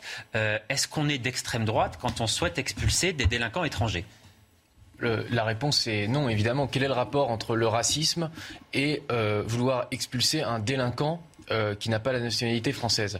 Aucun. Aujourd'hui, il y a une dérive idéologique euh, d'SOS Racisme qui correspond un petit peu à ce que j'expliquais tout à l'heure. C'est-à-dire que à la base, euh, le droit était fait pour protéger euh, les citoyens. Euh, tout découle de l'habeas corpus. Et on a poussé cette logique de la défense et aujourd'hui de la défense des minorités à ce point, loin, à qu'aujourd'hui, c'est le citoyen ordinaire qui se trouve, euh, qui se trouve démuni devant, ces lois qui sont censées le protéger. Euh, SOS Racisme doit lutter contre le racisme. Euh, là, quel est le rapport avec le racisme? Euh, Aucun. Monsieur Darmanin a pris euh, cette décision de rétablir la double peine c'est une bonne chose. Quand on est un étranger en France, on respecte la loi française. Et ça se passe pareil dans, tout, dans, tout, dans tous les pays du monde. Si vous allez aux États-Unis, que vous êtes étranger et que vous commettez le moindre délit, vous êtes expulsé mmh, manu militari et c'est tout à fait normal. C'est comme ça que ça se passe dans un État, mmh. euh, j'allais dire, normal. Marqueno, que, que, cherche à faire SOS Racisme avec cette déclaration qui est, qui est quand même une forme de provocation, disons-le clairement? Mais est-ce que ça reflète aussi une idéologie qui existe toujours encore dans une toute petite partie de la gauche, par exemple? Il faut, il faut quand même bien avoir avoir en tête euh, qu'est-ce que c'est qu'SOS Racisme SOS Racisme, c'est une association émanant du Parti Socialiste qui a été créée pour, faire en sorte que tous les sujets liés à l'immigration... Oui, enfin là, pardon, mais ça n'est pas du tout la position du Parti Socialiste qui soutient l'expulsion des délinquants qui commettent des actes délictueux sur notre territoire. Oui Dieu, Dieu, oui, Dieu merci. Mais encore une fois, SOS Racisme est une arme politique et surtout est une association vivant de subventions. SOS Racisme... À la, à la main, alors une arme politique à la main de qui? Mais à la main, à la main, en tout cas, à la main d'intérêts politiques. Alors c'était hier le Parti socialiste, aujourd'hui pourquoi pas la France insoumise et les mouvements des coloniaux? Ce que je veux dire, c'est qu'SOS Racisme, c'est une association subventionnée qui vit du racisme entre guillemets, et cette association a quand même une malchance profonde, c'est de vivre honnêtement dans le pays le moins raciste d'Europe. Enfin, à un moment donné, SOS Racisme, et d'ailleurs ça a été reconnu par ses, par ses créateurs qui ont été Julien Drey, ça a été reconnu il y a quelques années par Lionel Jospin qui disait que l'antifascisme était un théâtre et que c'était une arme politique utilisée pour décrédibiliser la droite. Donc à un moment donné, je pense que SOS Racisme n'a jamais eu aucune raison d'être en France autre que celle de taper sur la droite et de bloquer justement toutes les tentatives de réforme. Erwan Barrio. Oui, on se souvient de la phrase de, Gaston Bachelard, homme de gauche pourtant s'il en était, qui a dit euh, au, moment de la fondation de SOS Racisme, on crée SOS Racisme comme on a créé SOS Baleine. Ils ont voulu créer, euh, ils ont voulu sauver les baleines. Aujourd'hui, il y en a qui veulent sauver le racisme. Voilà, donc ça a été la mission du Parti socialiste. Aujourd'hui, euh, le force est de constater que la créature SOS Racisme a à, manger euh, le docteur Frankenstein, qui, euh, qui, est réduit à la portion congrue, mais euh, la, créature existe toujours aujourd'hui, c'est SOS Racisme, et qui est dans une dérive de plus en plus visible. Et je pense que, effectivement, si le Parti Socialiste a pris ses distances avec SOS Racisme, c'est qu'ils se sont rendus compte, même eux qui l'avaient créé, que effectivement euh, aujourd'hui c'était devenu une dérive inacceptable. Il suffit de voir l'évolution intellectuelle de Julien Drey qui il y a 30 ans a créé SOS Racisme et qui aujourd'hui a cette position de gauche, on va dire un peu gauche barbelée, justement très sécuritaire, mais c'est enfin, c'est le, le, créateur. En Alors fait. pour conclure cette première partie de, de débat avec euh, vous trois messieurs, j'ajoute que Gérald Darmanin a annoncé qu'il se rendrait très prochainement dans le quartier de la Guillotière euh, à Lyon. Cette question pour vous donc Grégory Joron, un déplacement du ministre de l'Intérieur à la Guillotière qui va soutenir ses troupes en quelque sorte, c'est important. Où vous dites maintenant ça suffit, les déplacements, les tweets, on a donné, on veut des actions c'est toujours important de voir un ministre venir soutenir les, troupes. En fait, on veut les deux. Euh, les policiers sont toujours contents d'avoir leur ministre euh, euh, sur le terrain avec eux et en soutien. Et, et là-dessus, je veux dire, on peut, on peut critiquer Gérald Darmanin, mais pour le coup, au départ, tout Il fait des déplacements très régulièrement, ça c'est certain. toujours sur le terrain. Non, mais je veux dire, c'est. Mais, mais, mais, c'est important pour vous. C'est bien de le dire. Voilà. c'est vraiment une preuve de sa présence, de son soutien. il en fait beaucoup, c'est une réalité, mais, mais c'est important pour les flics de terrain. Et, et ils sont sous, mes collègues sont souvent sensibles à ça. Euh, clairement, les policiers, ils râlent, mais ils râlent pour avoir des moyens pour faire leur boulot. en général, quand ils ont leur ministre en face d'eux, ils sont, ils sont souvent contents de l'avoir quand même. Euh, donc, premièrement. Et, euh, et ensuite, c'est évidemment bah, un, déplacement, qui sera forcément politique, parce qu'il vient marquer aussi le terrain et regarder de plus près l'action, de mes collègues, qui a été extrêmement efficace d'ailleurs ces derniers jours, pour le coup. On voit bien justement que quand on commence à remettre de la sécurisation, quand on commence à remettre une vraie présence policière permanente sur des quartiers difficiles, ça fonctionne. Sur une soirée, il y avait il y a eu une vingtaine Euh, ça veut dire que si mes collègues n'avaient pas été là, euh, finalement, c'est des, délinquants qui auraient vécu tranquillement leur soirée. Alors qu'avec des policiers présents et des compagnies de CRS, euh, on a des gens qui sont arrêtés pour stup, un fichier S, des, des, étrangers en situation irrégulière, des interpellés sur une RIX. il y avait besoin, on voit bien qu'il y, a un vrai besoin de sécurité dans ce quartier. Allez, on marque une courte pause, vous restez avec nous et on poursuit ce, ce débat très intéressant d'ici à quelques minutes. À tout de suite. De retour sur le plateau de Midi News, soyez les bienvenus si vous nous euh, rejoignez, toujours en compagnie des trois invités qui m'accompagnent jusqu'à 14h pour la suite de nos débats dans un instant, juste après l'essentiel de l'actualité. Rebonjour Audrey Berthaud. Bonjour Johan. Les pensions de retraite ont animé l'Assemblée nationale cette nuit. Dans un premier temps, les députés ont approuvé la revalorisation supplémentaire de 500 millions d'euros pour les pensions contre l'avis de la majorité. Mais quelques heures plus tard, le gouvernement demande une seconde délibération. Cette fois-ci, les LR se rallient à la majorité. L'amendement n'est donc finalement pas passé, ce qui a suscité la colère de l'opposition. Ce n'est pas une manœuvre parlementaire, ce n'est pas une manœuvre des députés, ce n'est pas une manœuvre de couloir comme ce que vous venez de faire. C'était le Parlement souverain qui a voté un amendement en toute connaissance de cause et en toute souveraineté. Notre position n'est ni de droite, ni de gauche, ni du RN, ni de la NUPES, ni de LR. Elle est d'intérêt général puisque c'est le Parlement qui a voté. Et quand le Parlement qui a voté, c'est l'intérêt général qui s'est exprimé. Les gens, les électeurs vous regardent. Après, vous allez retourner en circonscription pour expliquer aux retraités que vous avez changé d'avis dans la nuit.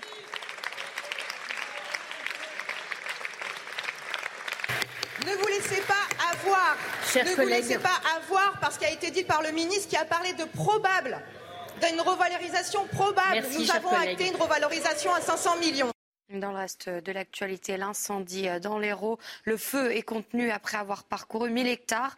280 personnes ont fait l'objet d'une évacuation préventive. Pour le maire de Gignac, il ne fait aucun doute que les incendies sont d'origine criminelle. Écoutez. Nous, on est très en colère, voilà. Et je pense qu'il faut que les, personnes, lorsqu'elles sont à, euh, coupables, euh, payent le prix. Euh, parce que sinon euh, tout le monde ne se croit tout permis et peut permettre justement euh, de mettre hors d'état de nuire tout un patrimoine environnemental. Le procureur de la République a ouvert une enquête. Bien sûr, c'est bien, on espère que tout ira au bout. En tous les cas, pour nous, la suspicion, elle est très forte. Il y a de plus en plus de médecins agressés en France. C'est le bilan dressé par l'Ordre des médecins dans leur rapport annuel. Ils invitent les soignants à porter plainte systématiquement pour mettre un terme au phénomène. Thomas Chama. Insultes, coups, violences. Les médecins sont de plus en plus victimes d'agressions sur leur lieu de travail. Selon l'Observatoire de la sécurité des médecins, plus de 1000 incidents ont été déclarés cette année, soit près de 6% de plus que l'an passé. Cette médecin francilienne en a fait les frais. Il se lève euh, devant moi, euh, assez près de moi, et il mesurait euh, plus que moi. Enfin, il devait faire dans les 1m80, 85. Et il s'est penché vers moi en me disant Mais soyez raisonnable. Il a eu son papier, il est sorti, j'ai tout fermé, j'ai soufflé et je me suis dit Mais peut-être que je ne suis pas passé loin d'un problème plus compliqué. Un cas loin d'être isolé, selon la présidente de la commission Vigilance, Violence et Sécurité des médecins dans le Nord. Dans les cabinets médicaux, qu'est-ce qui se passe? Euh, Les patients parfois exigent un arrêt de travail, exigent un médicament, exigent être pris à l'heure. Le médecin ne peut pas avoir de temps de retard. Alors tout de suite, d'un seul coup, quand il se passe quelque chose, un petit, un petit accro comme ça dans la consultation par rapport à une exigence particulière, à un refus du médecin, euh, quelques patients montent dans les tours. Euh, pour quelles raisons, je ne sais pas vous dire, mais euh, ça, c'est nouveau et ça n'existait pas encore une dizaine, il y a une dizaine d'années. Des agressions trop peu signalées à la police selon l'ordre des médecins, qui s'engagent à se porter partie civile dans chaque procès. Le sport, les Bleus jouent leur place en finale de l'Euro ce soir contre l'Allemagne. Match à suivre sur Canal+. À partir de 21h, vous allez le voir, elles ont prévu d'être efficaces. Regardez votre programme avec Sector, montre connectée pour hommes. Sector, no limits.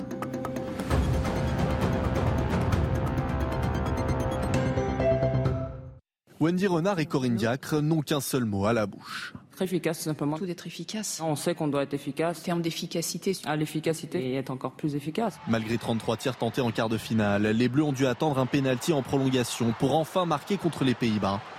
Un manque de réalisme qui ne passera pas contre l'Allemagne, meilleure défense du tournoi, sans avoir encaissé le moindre but. Depuis le festival offensif, lors de son entrée en lice contre l'Italie, l'équipe de France a tiré 78 fois en 3 matchs, pour seulement 4 buts inscrits. Face à la deuxième meilleure attaque de la compétition, les Bleus devront marquer si elles veulent éviter une nouvelle désillusion et connaître, enfin, la première grande finale de leur histoire. Vous avez regardé votre programme avec Sector, montre connectée pour hommes. Sector, no limits. De retour en direct dans Midi News, la suite de nos débats, nous évoquions après la, avant la, pause et la publicité les problèmes d'insécurité dans certains quartiers, avec ce qui se passe notamment en ce moment à la Guillotière, dans un de ces quartiers de, Lyon précisément. Jordan Bardella, le président par intérim du Rassemblement national, était l'invité de l'heure des pros ce matin. Selon lui, ces problèmes d'insécurité sont en grande partie liés à l'immigration. Écoutez, on en débat juste après.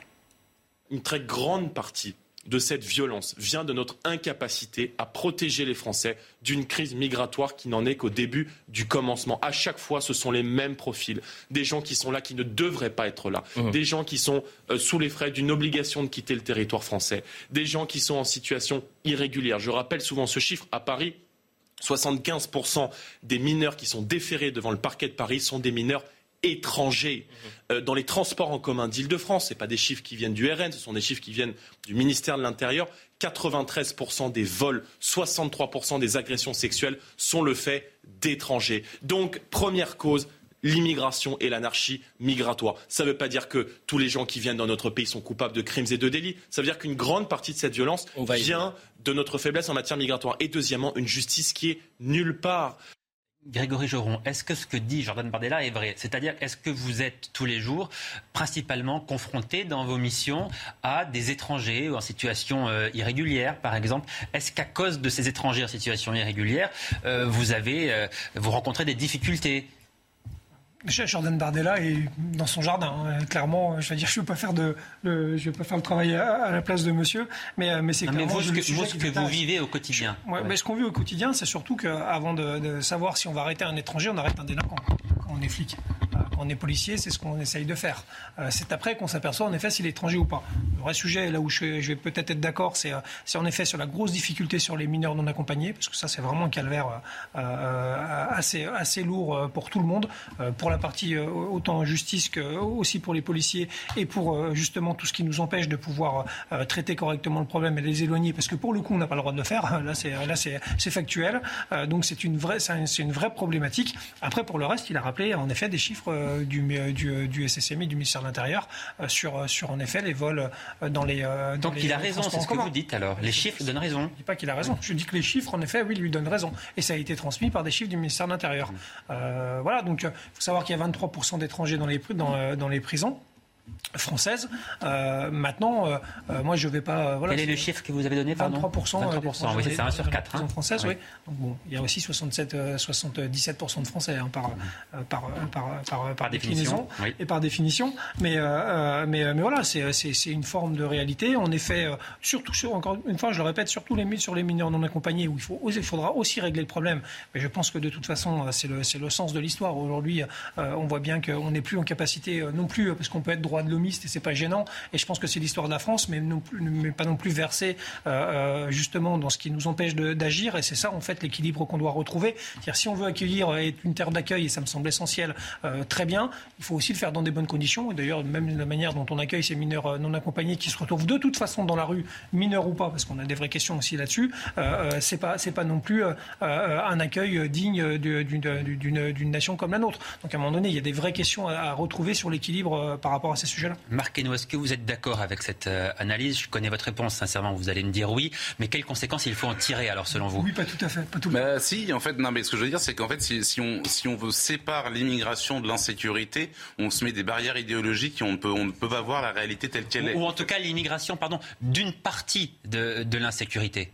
Oui, non, mais alors évidemment, tous les immigrés ne sont pas des délinquants, évidemment. Non, mais pardon, mais, Ça, vous, ça, vous, semble un, peu, un peu bizarre ou je ne sais pas de devoir le répéter. Oui, mais je crois que c'est quand même important pour, répéter, pour les téléspectateurs qui nous regardent. Oui. On, peut le, on peut le répéter indéfiniment. Oui, tous les, tous les immigrés ne sont pas des délinquants en puissance. Non, mais vous semblez dire cela avec un peu de légèreté. C'est pour ça que je me permets de vous le dire. Sans, aucune légèreté, vraiment. Et je pense que c'est aussi faire insulte à ces personnes issues de l'immigration qui n'ont qu'une seule envie, c'est de vivre en paix. C'est leur faire insulte que de, s'empêcher de, voir la réalité pour des raisons idéologiques. alors, quand on premières personnes concernées par l'insécurité et la délinquance sont les personnes qui vivent dans ces quartiers à forte, à forte, à fort pourcentage d'immigration. Mmh. fait, je veux dire, au bout d'un moment, il faut aussi rendre justice à ces gens-là qui s'intègrent et qui ont envie de. Mais alors, quand on, quand on a fait ce constat, le constat de Jordan Bardella, quelles conséquences est-ce qu'il faut en tirer selon vous?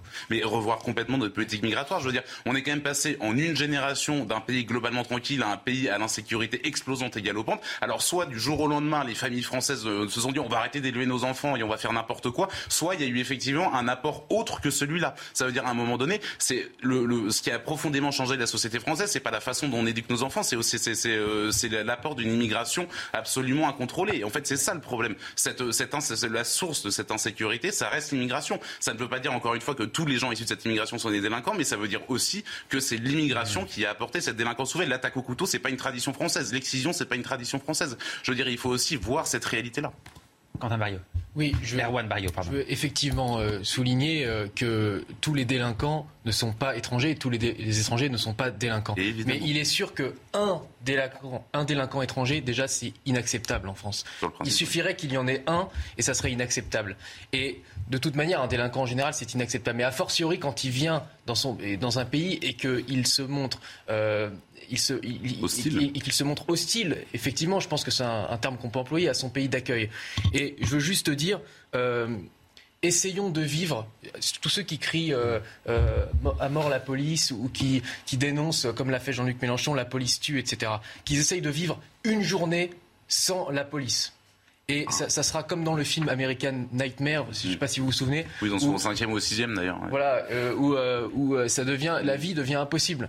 vous, enlevez la police, la vie est, impossible. Et cauchemardesque, pour reprendre le, nom, le, nom, de ce film. Et, moi, je voudrais rendre hommage euh, aux forces de l'ordre qui, qui, font un travail remarquable, malgré euh, les sifflets d'une partie de la classe politique quand même. Et on a parlé des chiffres, on a parlé euh, de la délinquance, etc. Mais il faut aussi rappeler le contexte politique. Aujourd'hui, il y a une partie de notre classe politique qui soit encourage, soit se, se complaît dans une culture de l'excuse vis-à-vis de ces délinquants et ça rend pas service euh, à leur famille ni aux autres euh, immigrés qui n'ont rien à voir avec ça, mais surtout ça, ça, permet, ça, empêche qu'on sorte euh, de, de, cette spirale infernale. On a bien compris que là vous mettez en cause la, France insoumise. Alors on a parlé de l'exaspération des policiers, l'exaspération des habitants aussi, bien sûr, qui vivent dans ces quartiers. Leur vie est rendue impossible, cauchemardesque, pour reprendre votre terme, par la présence des délinquants. Les commerçants du quartier de la Guillotière à Lyon, par exemple, ont vu leur chiffre d'affaires chuter et la peur de l'agression est permanente. C'est Quentin Gribel. C'est une situation récurrente dans le quartier de la Guillotière à Lyon. Des bandes de jeunes qui dealent en pleine rue, à la vue de tous. Des jeunes que Messaoud, qui travaille ici depuis 20 ans, connaît bien. C'est des zombies, ils arrivent le matin, ils sont à jeun, donc ça va. Plus ils vont dans la journée, plus euh, ils, sont, ils sont chauds. Vous imaginez bien, plus ils prennent des cachets, plus ils sont hors sol. Puis après, euh, c'est des bombes humaines, avec tout ce que ça peut engendrer. Des bombes humaines qui terrorisent le quartier. Vol par ruse, arrachage de chaînes, violence, agression, euh, horde sauvage. Et bon, on en a marre, hein. c'est trop quoi. À un moment, on n'en peut plus quoi. Avant c'était épisodique, maintenant c'est tous les jours. Alors dans le secteur, les commerces sont de plus en plus déserts, d'après ce fleuriste, installé à la Guillotière depuis 40 ans. Tous mes collègues ici sont en train de crever. Hein. Je vous dis franchement, c'est le mot, en train de crever. Hein. On se retrouve dans une situation qui est gravissime et qui euh, nous oblige bah, à aller, euh, disons, au travail avec euh, la boule au ventre. Pour établir l'ordre, une partie de la CRS 8 a été déployée dans le quartier. Une compagnie dédiée spécialement aux troubles graves, à l'ordre public et aux violences urbaines. Grégory Joron, je me tourne d'abord vers vous, puisque dans, ce reportage, on voit euh, clairement des, bandes de jeunes qui sont en train de dealer en pleine rue, en pleine journée, dans le centre-ville de Lyon, en quelque sorte. Parce que le quartier de la Guillotière, on, est dans Lyon. Pourquoi ne sont-ils pas interpellés? Parce que mes collègues ne peuvent pas être partout. Euh, très clairement, euh, tout simplement. Euh, c'est aussi bête que ça. Aujourd'hui, tout est priorité pour les policiers. On a... Parce que là, le, sentiment pardon, qu'on a, et c'est ce que décrivent nos reporters qui sont sur place, c'est qu'on sait précisément où ils se trouvent, ils sont là tous les jours, ce sont tous les jours les mêmes, et on voit que ça ne change pas. Alors, il, y a, beaucoup d'actions de police qui sont menées sur la guillotière depuis, euh, depuis quelques mois déjà. Euh, malheureusement, euh, je vous le disais tout à l'heure en préambule, reprendre le terrain quand il y a eu autant de laisser-aller, ça va pas se faire en trois secondes. Mmh. il va falloir l'occuper, ce terrain-là. Il ne faut pas juste que ça soit... Parce qu'aujourd'hui, les, les, en tout cas, les projecteurs sont tournés vers la guillotière. Il y a un vrai effort à faire quotidien de présence policière. On a vu les CRS patrouiller pédestrement le, sur le trottoir. Et eh c'est ça qu'attendent les commerçants. C'est avoir de la sécurité, avoir des policiers à portée de main. Et vous avez les euh, moyens de le faire, ça ou Alors aujourd'hui, on n'a pas les moyens de tenir très longtemps. C'est une réalité. Pourquoi? Parce que euh, euh, malheureusement, on va pas revenir sur les effectifs, même si le quinquennat d'Emmanuel Macron, faut le reconnaître. je disais tout à l'heure en plateau à, ces messieurs, il y a quelque chose qu'on ne pourra pas retirer, c'est qu'il y a eu une augmentation des effectifs, et tant mieux. Mais en même temps, qu'il y a eu une, augmentation des effectifs. Il y a malheureusement euh, euh, des, euh, le monde qui a changé depuis 2015, une lutte anti-terreau qui, qui, est, un risque qui est toujours prégnant, des mouvements sociaux qui sont, qui sont existants, la lutte contre les stupes qui nous occupe énormément, les violences intrafamiliales et une filière judiciaire qui est en souffrance. En fait, pour la police, tout est priorité. Sauf que bah, cette charge missionnelle-là, on a du mal à l'absorber, c'est une réalité. Marquez-nous. Bah, plusieurs choses. La guillotière, effectivement, c'est devenu un endroit symbolique, mais des endroits comme la guillotière, il y en a des dizaines, des centaines en France, c'est évident. Après, derrière, c'est une situation qui peut pas durer. On l'a vu d'un déploiement de CRS en armure pour gérer une situation quotidienne. C'est-à-dire que vous l'avez rappelé dans le reportage, les CRS, ils sont là pour gérer des troubles à l'ordre public graves. Et si euh, des CRS sont nécessaires toute la journée pour maintenir un semblant d'ordre à la guillotière, ça veut dire que toute la journée, on est sur un maintien de l'ordre, on est sur des troubles graves. En fait, ça veut dire que le quotidien, c'est devenu des troubles graves à l'ordre public. Et on l'a vu, les commerçants, on l'a vu, je veux dire, vos, vos caméras, en quelques minutes, elles ont, elles ont identifié, elles ont identifié des délinquants, des dealers et des gens comme ça. Donc en fait, ils sont quand même récupérables assez facilement, ils sont repérables assez facilement, ces gens-là. La mission des CRS, c'est d'être aussi la réserve générale de la police nationale. Et là où justement la guillotière, malheureusement, mes collègues de Lyon, de la, du commissariat, etc., ne peuvent pas y être toute la journée parce qu'ils ont les appels bah justement, oui, Et, ben on doit injecter cette réserve de la police nationale, c'est les CRS. Oui, mais c'est en train de devenir une norme. Oui, non, ça a toujours existé en fait. Oui, mais d'accord, sauf, que c'est énorme parce que ça a toujours été comme ça. Oui, mais sauf que Allez, on va, on va aller voir euh, Jeanne Cancard, précisément, qui se trouve dans ce quartier de la Guillotière à, à Lyon, dont nous parlons depuis un, un petit moment euh, maintenant, pour prendre la température en quelque sorte. Bonjour Jeanne, euh, vous êtes dans ce quartier depuis euh, hier, vous, vous l'arpentez en quelque sorte. Pouvez-vous nous dire quelle est la, la, situation et comment les choses ont-elles évolué depuis une semaine et, et l'agression euh, de, ce, de ces policiers? C'est de là qu'est partie cette affaire en quelque sorte. Oui, Yohan, tout à l'heure, il était dit en plateau que la forte présence policière permanente était l'une des solutions. Et bien, c'est vraiment le sentiment qui est partagé ici par les commerçants et les riverains qui nous le disent. Évidemment, la présence policière qui s'est accrue depuis une semaine, depuis l'agression des trois policiers mercredi dernier, juste à côté, à quelques rues de là où nous nous trouvons. Et eh bien, depuis que cette présence policière, elle est plus forte, elle n'efface pas tout, mais en tout cas, elle dissuade, elle dissuade certains euh, des délinquants qui sont présents ici depuis parfois euh, des années, mais dont leur présence s'est accrue une nouvelle fois. Et eh bien, depuis environ deux ans, depuis le premier confinement tout à l'heure. On ne peut pas vous le montrer maintenant pour des questions de sécurité, mais on peut vous le raconter. On voyait par exemple dans notre voiture, depuis notre voiture, on voyait ces jeunes délinquants qui cachaient un peu partout des paquets de cigarettes, que ce soit dans les poubelles, au fond des poubelles, derrière les panneaux de signalisation. Et ça, ils le font évidemment dès que la police n'a plus le regard sur eux. C'est vraiment le jeu du chat et la souris. C'est ce qu'on ressent nous ici depuis hier.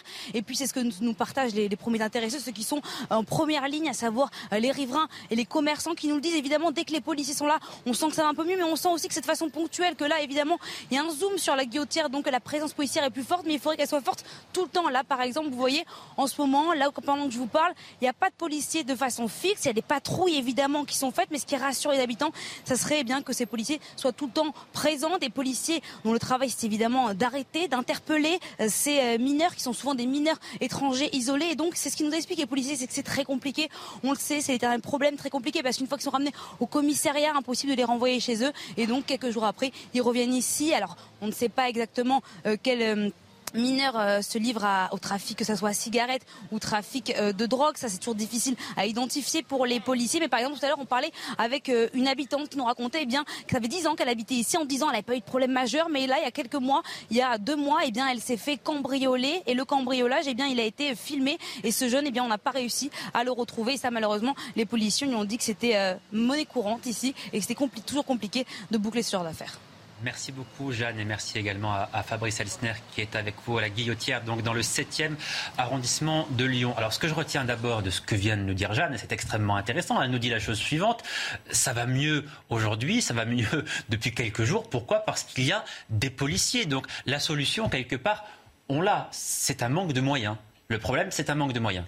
Est-ce que la solution ne passe pas par la police judiciaire? Est-ce que la solution, c'est pas de remonter les filières et de, de, faire des grands coups de filet plutôt que de mettre simplement des policiers sur le terrain et euh, de criminaliser le petit dealer ou, ou le Mais là, pour, pour, faire face à la situation immédiate, j'avais envie de vous dire. On ne peut pas faire face tout le temps à la situation immédiate. Oui. Et là, je me tourne vers le policier et j'ai envie de vous demander pourquoi est-ce que le gouvernement met pas le paquet sur le, la police judiciaire, sur la remontée des filières et sur leur démantèlement?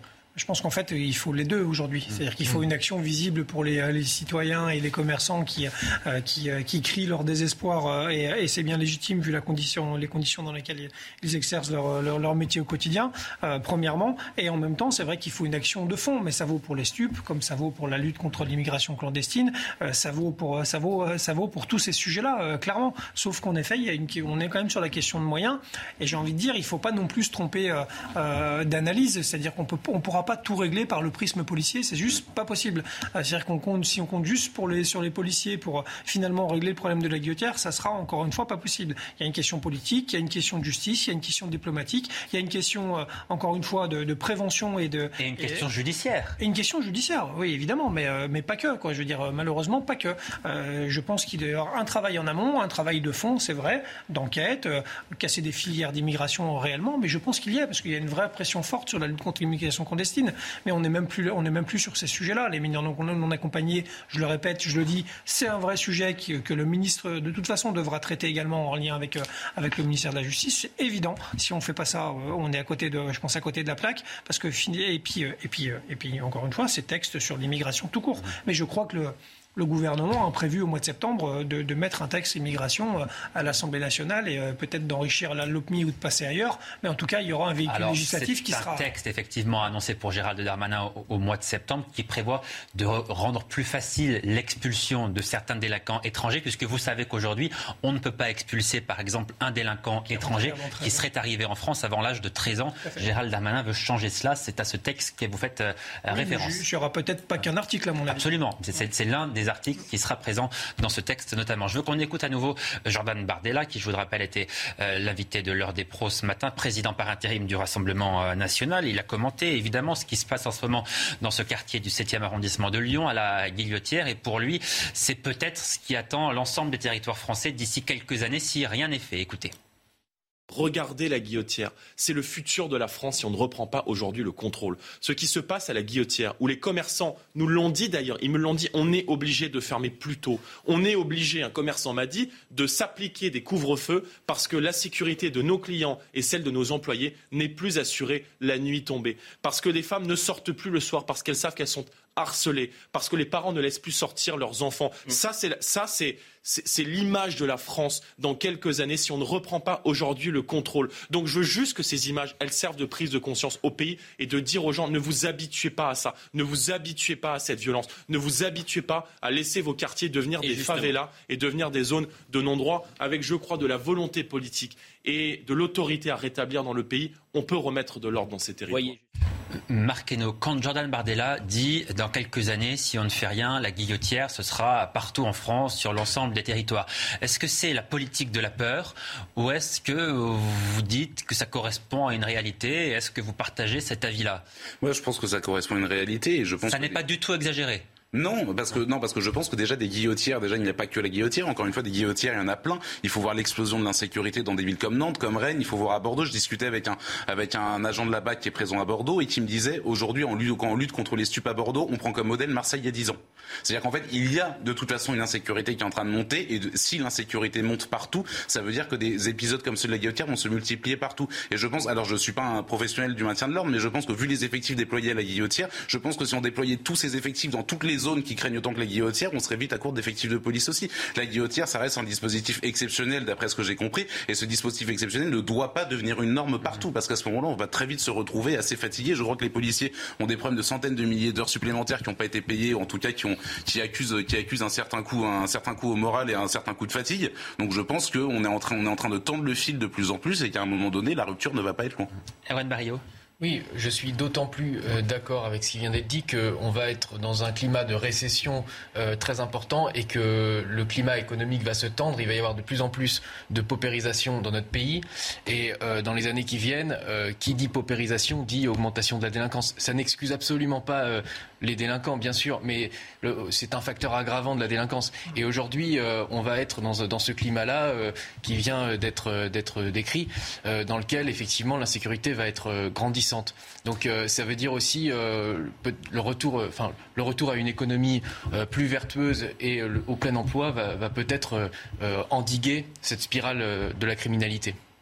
Grégory Joron, je, reviens vers vous pour vous poser la question suivante. Est-ce que depuis euh, les différents confinements, depuis la crise sanitaire, en réalité, vous sentez aussi quelque part que votre mission, elle a changé? Est-ce qu'il y a plus de violence depuis euh, ces différents confinements? Je vous pose la question parce qu'on entend ça parfois dans la bouche de certains responsables politiques, notamment, qui nous disent si la délinquance euh, augmente un peu dans notre pays, c'est parce que nous avons vécu des moments difficiles, que les Français sont en train de se relâcher, en tout cas une partie d'entre eux. Est-ce que c'est un argument qui vous semble valable? Oui ou non Non. Euh, je pense, enfin moi je. Vous ne le constatez pas sur le terrain en tout Alors, cas. Euh, enfin, je, je, pense, je, je mets pas sur le, je, non, c'est pas ça, je mets pas ça sur le dos euh, de la crise sanitaire. Mmh. En fait, c'est ça. Le. Oui, je constate euh, mmh. clairement. Enfin, en fait, moi, il y a un chiffre qui me, qui me, me, semble clore le débat, même des fois de sociologues qui nous expliquent que finalement c'est pas vraiment ça, qu'il n'y a pas de montée de, de violence. Et je l'ai encore entendu il y a pas si longtemps sur une antenne. moi, il y a un chiffre qui me parle et qui parle, je trouve, c'est le nombre de policiers blessés. Mes collègues, ils se blessent pas en descendant les escaliers du commissariat ou en faisant du sport. Ils n'ont pas le temps d'en faire. Ils se blessent parce que malheureusement, leurs conditions de travail et l'exercice de leur mission sont de plus en plus dangereux, car globalement, ils subissent de plus en plus de violence. Ça, c'est factuel. Alors donnez-nous ces chiffres précisément. Je sais plus parce que ça, je crois que c'est le Figaro qui avait sorti ça en disant ça, les violences euh, à l'endroit des policiers et les blessés en service euh, ont, quasiment doublé, je crois. Euh, donc, donc ça, c'est factuel. donc clairement, ça veut dire que finalement, l'exercice du métier de policier est de plus en plus dangereux. Donc s'il est de plus en plus dangereux, c'est parce qu'ils subissent de plus en plus de violence. Et je pense que ça, euh, euh, je ne suis pas sûr que ce soit dû à la crise sanitaire et au fait qu'il y ait eu deux confinements. Je pense que malheureusement, c'est euh, dû forcément à une forme d'impunité qui s'est développée, au fait que malheureusement, et ça a été dit, on a eu un gros creux sur l'occupation du terrain et sur, le, et sur les effectifs, et qu'aujourd'hui, pour reprendre la main là-dessus, ça va être clairement, il faut se le dire, très très long. Alors moi, je ne fais pas la politique de la peur, j'ai horreur de ça. Il faut juste être lucide et regarder les choses en face. Pour la police, les choses s'améliorent réellement. Il y a eu des effectifs, c'est vrai. Il y aura du matériel et il arrive, tant mieux. Maintenant, il faut revoir et le sens des, missions et revoir l'efficacité très clairement qu'on a, euh, euh, parce qu'on ne peut pas régler ça que par le prisme politique. Barrio, très rapidement. il y a les questions politiques et économiques au-delà de la crise sanitaire. Jordan Bardella a parlé de favelas. Ce qui frappe dans les favelas, c'est euh, l'insécurité, mais c'est aussi la pauvreté. si la France se paupérise encore, on n'y coupera pas et à un moment donné, on ne pourra pas régler euh, la question euh, de la répartition des richesses et donc de la criminalité qui va s'en suivre uniquement euh, par la question policière. Il va falloir se poser la question de la, des répartitions, de la répartition de la richesse aussi et du travail, etc. On poursuit ce débat dans quelques instants, juste après une très courte pause. Restez avec nous. À tout de suite. De retour sur le plateau de Midi News, merci d'être avec nous pour la dernière partie de l'émission, la suite de nos débats dans quelques instants, juste après l'essentiel de l'actualité. Audrey Berthaud. Les stocks français de gaz sont actuellement remplis à 75% avec l'objectif qu'ils soient pleins à l'automne. C'est ce qu'a indiqué ce matin la ministre de la Transition énergétique Agnès Pannier-Runacher. La ministre a par ailleurs évoqué la question de l'électricité alors que l'arrêt de nombreux réacteurs nucléaires suscite des craintes pour l'approvisionnement l'hiver prochain. 2021 a été l'année la moins meurtrière sur les autoroutes depuis 20 ans. En 2021, vous le voyez, 131 personnes ont été tuées sur le réseau autoroutier, 154 en 2019. En revanche, l'année 2022 a mal commencé avec déjà 75 tués sur les autoroutes au 1er juin, soit une progression de 46% sur un an. Et puis ce violent séisme qui frappe le nord des Philippines, un séisme de magnitude 7. Au moins trois personnes sont décédées, une centaine blessées. Le séisme a également endommagé des bâtiments et provoqué des dizaines de glissements de terrain et des coupures d'électricité. L'Ordre des médecins s'inquiète de la hausse du nombre d'agressions dont sont victimes les praticiens. Heureusement, les agressions sont le plus souvent euh, verbales, mais elles sont en forte augmentation et les atteintes physiques ne sont plus si rares que cela. Explication, chiffres à l'appui avec Thomas Chama. Insultes, coups, violences. Les médecins sont de plus en plus victimes d'agressions sur leur lieu de travail. Selon l'Observatoire de la sécurité des médecins, plus de 1000 incidents ont été déclarés cette année soit près de 6% de plus que l'an passé. Cette médecin francilienne en a fait les frais. Il se lève euh, devant moi, euh, assez près de moi, et il mesurait euh, plus que moi. Enfin, il devait faire dans les 1m80, 85. Et il s'est penché vers moi en me disant Mais soyez raisonnable. Il a eu son papier, il est sorti, j'ai tout fermé, j'ai soufflé et je me suis dit Mais peut-être que je ne suis pas passé loin d'un problème plus compliqué. Un cas loin d'être isolé, selon la présidente de la commission Vigilance, Violence et Sécurité des médecins dans le Nord. Dans les cabinets médicaux, qu'est-ce qui se passe? Euh, Les patients parfois exigent un arrêt de travail, exigent un médicament, exigent être pris à l'heure. Le médecin ne peut pas avoir de temps de retard. Alors tout de suite, d'un seul coup, quand il se passe quelque chose, un petit, un petit accro comme ça dans la consultation par rapport à une exigence particulière, à un refus du médecin, euh, quelques patients montent dans les tours. Euh, pour quelles raisons, je ne sais pas vous dire, mais euh, ça, c'est nouveau et ça n'existait pas encore une dizaine, il y a une dizaine d'années.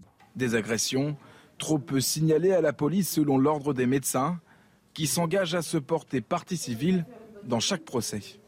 Grégory Joron, je me tourne d'abord vers vous parce que c'est vrai, vous nous faisiez remarquer pendant la diffusion de ce sujet, le simple fait qu'il existe un observatoire de la sécurité des médecins montre qu'en soi, il y a déjà un problème. Euh, je, trouve ça dingue en fait. Je ne savais pas que ça existait et c'est euh, pour le coup pas politique de la peur, mais quand même, si les médecins en sont à, faire, à, créer un observatoire sur leur sécurité, euh, bah, c'est malheureusement, on parlait souvent, euh, forcément, on parle souvent d'agression des, forces de l'ordre ou de tout ce qui présente l'autorité sur, le, euh, sur, le, sur la voie publique dès lors qu'il y a un uniforme, des pompiers. On savait que malheureusement, depuis quelques temps, je crois que ça a été dit ce matin sur votre antenne, il y a cinq agressions de, de pompiers par jour aujourd'hui, verbales, physiques, etc., etc. Donc les policiers, les pompiers, les chauffeurs de bus, les professeurs de dans les écoles, et, euh, les collèges et ailleurs. Et, aujourd'hui, malheureusement, euh, les médecins. Donc euh, c'est la tâche d'huile pour le coup. Et, vraiment, je trouve que voilà, c'est emblématique de se dire qu'il y a quand même un observateur de leur sécurité. Erwan Barrio. Oui, on parle de 1000 agressions, on se demande comment c'est possible, on se demande même comment c'est concevable. On sait que pendant le Covid, il y avait eu des agressions de médecins. Ça fait trois agressions par jour, en gros. Oui, ouais, trois agressions par jour, c'est innommable. On, se demande comment on, est, comment on a pu arriver à ce chiffre. On se souvient que pendant le Covid, il y avait eu des agressions euh, de médecins et de soignants euh, euh, parce que c'était, ils étaient censés, c'était ceux qui portaient la maladie. Donc la société s'en est, une partie de la société s'en est pris à, eux. Et, et quand on agresse un médecin qui est quand même dont la vocation est vraiment de première, c'est de guérir les malades. On peut, on peut se dire que c'est la société qui est malade, qu'il y a quelque chose qui dysfonctionne dans cette société. Euh, on n'a jamais vu ça. On, personne autour de la hmm. table ne pensait qu'un jour on en, serait, la société en viendrait à faire ça. Euh, et, et, ça doit être extrêmement la, sanction contre les gens qui s'en prennent aux médecins doit être extrêmement ferme, extrêmement ferme, exactement comme la sanction contre ceux qui s'en prennent aux forces de l'ordre, parce que ce sont des gens qui, qui agissent pour l'intérêt général, pour le bien-être de tous. Euh, et, la sanction contre ceux qui, s'attaquent à ces gens-là doit être exemplaire. exemplaire, est-ce que ça veut dire aussi peut-être, Marc qu'il faut, comme le suggèrent certains responsables politiques, envisager des peines euh, minimum pour ceux qui s'attaquent effectivement aux médecins, aux policiers, euh, aux pompiers, aux professeurs des professeurs Est-ce qu'il faut envisager ce genre de peine, ou qu'on peut qualifier de peine planchée aussi, hein, pour ceux qui seraient condamnés pour ces actes délictueux? Bah Déjà, si on incarcérait systématiquement, même pour des petites peines, tous les gens coupables de, de, de, coups, de blessures, d'agressions, etc., euh, sur quelques personnes que ce soit, déjà, ce serait un bon début. Après, c'est vrai que les médecins, le personnel hospitalier, les professeurs, les pompiers, en fait, tout les, tous les corps de tous les corps de l'État, tous les corps des services publics, des services sociaux sont aujourd'hui en danger et subissent de plein fouet. Mais comme tous les autres Français, finalement, cet ensauvagement et cette hausse de la délinquance, c'est quand même hallucinant que dans certains quartiers, il faille faire intervenir des policiers pour escorter des, euh, des médecins, des SOS médecins, pour escorter les pompiers, pour tout simplement faire ces missions de base. Il y a des euh, quand vous appelez quand vous appelez le SAMU et que le, et que le SAMU dit ah non moi je vais plus dans ces quartiers-là parce que trop dangereux et que vous avez des personnes qui en subissent euh, qui en, subissent de lourdes conséquences, c'est objectivement dramatique. Et on reparlait justement de ces populations qu'il ne fallait pas amalgamer avec des délinquants. Et on rappelle que ces populations sont elles qui subissent cette insécurité de plein fouet, premièrement dans leur vie quotidienne et en plus parce qu'elles ne peuvent plus bénéficier de ces services-là, parce qu'elles habitent dans des quartiers où les pompiers, où les médecins, les infirmiers, etc. évitent d'aller, ou en tout cas y vont avec un dispositif de sécurité qui ne devrait pas exister, tout simplement. Vous vous dites que la prison, l'incarcération, c'est la solution, même pour les très courtes peines. Parce qu'on a aussi ceux qui disent l'inverse, ceux, qui disent euh, la prison, c'est aussi source de récidive. Parfois, quand on va en prison pour des petits délits, ressort on devient carrément un gros délinquant. Enfin, là, il y, a, toutes les écoles. Alors, je me tourne peut-être vers vous. quelle est la, position de la police de ce point de vue-là C'est extrêmement compliqué, en fait, parce que, euh, en fait, il faut raisonner sur l'ensemble des choses. C'est-à-dire que l'incarcération, c'est qu'est-ce aujourd'hui, à quoi ressemble nos sanctions pénales globalement? Est-ce que la victime se sent réparée? Je ne crois pas. Est-ce que la société se sent protégée? Non plus. Est-ce que le délinquant en arrive, parce que c'est la cerise sur le gâteau, euh, finalement, à avoir peu de récidives et à réinsérer? Non. Donc on a en fait un système global euh, qui est, c'est une obsolescence programmée. On sait qu'il est bientôt mort et qu'on a un système judiciaire qui est à bout de souffle. C'est d'ailleurs euh, le bilan des États généraux de la justice. Clairement, le bilan il a été posé par ce comité euh, qui a produit quelque chose qui me semble sans décor, assez précis, de l'État malheureusement de la justice. Donc une fois qu'on a dit ça, a une volonté vraisemblablement de construire des places de prison très bien, d'avoir une vraie politique d'insertion et de probation on peut partager ou pas, mais en tout cas, c'est une vision. Et, euh, euh, mais il faut s'en donner réellement les moyens, parce qu'aujourd'hui, ni l'un ni l'autre ne fonctionne. Ensuite, il y a la question, en effet, des courtes peines. je veux dire, on ne peut pas en vouloir beaucoup aux magistrats. là, on parle de politique pénale, pour le coup. la dernière loi circulaire là-dessus, c'est la circulaire Belloubet du 23 mars 2019, qui est venue enterrer les courtes peines. Et alors après, soit on est d'accord avec les peines de rupture ou pas. Moi, je pense que c'est plutôt une bonne chose. Ça ne nous met pas à l'abri de tout, mais au moins, ça peut marquer quelques délinquants pour éviter certaines récidives. La circulaire Belloubet qui dit la chose suivante les peines de prison inférieures à deux ans on les adapte, on ne va pas en prison. Et pire que ça, elle dit surtout que la prison doit rester l'exception et qu'on doit forcément chercher la peine alternative. La difficulté de ça, c'est quelle est la capacité de la justice à faire de la peine alternative qui ait du sens. Parce que mettre les gens en prison, je suis assez d'accord que la privation de liberté, on peut se dire on n'en a rien à faire qu'ils soient quatre dans les, euh, en cellule, on s'en fout. Sauf que moi, à mon sens, si on veut priver de liberté correctement, on doit aussi isoler. Parce que la personne réfléchisse et on doit aussi faire travailler. Parce qu'il y a une reconstruction. On fait ni l'un ni l'autre. Et puis, et de l'autre côté, ceux qui disent que la prison, finalement, finalement, c'est pas l'alpha et l'oméga de tout, je suis assez d'accord. Que l'incarcération, ça peut, euh, ça peut ne pas régler les choses, on est d'accord. Mais on voit bien que le bracelet électronique à la maison, ça règle pas grand-chose non plus. Donc euh, il y, a, à mon avis, un autre chemin à prendre autour de tout ça. Moi, je l'ai dit au ministre de manière assez. Quel chemin précisément? Vous avez une idée? Alors, le truc, c'est que je prends trois minutes, deux minutes encore. Je suis désolé. C'est que construire des places de prison, ça va prendre du temps. Euh, refondre le code du procédure pénale et simplifier la procédure, ça va prendre du temps. Euh, avoir une vraie politique d'insertion avec des vrais contrats d'insertion euh, pour essayer d'éviter les récidives, ça va aussi prendre du temps. Quand on voit l'état malheureusement euh, du secteur de probité et d'insertion de, la, enfin c'est le SPIP, je me rappelle plus exactement de la justice, mais ils sont sous-dimensionnés et ils sont ils sont pas du tout malheureusement calibrés pour pouvoir faire face à, à tout ça.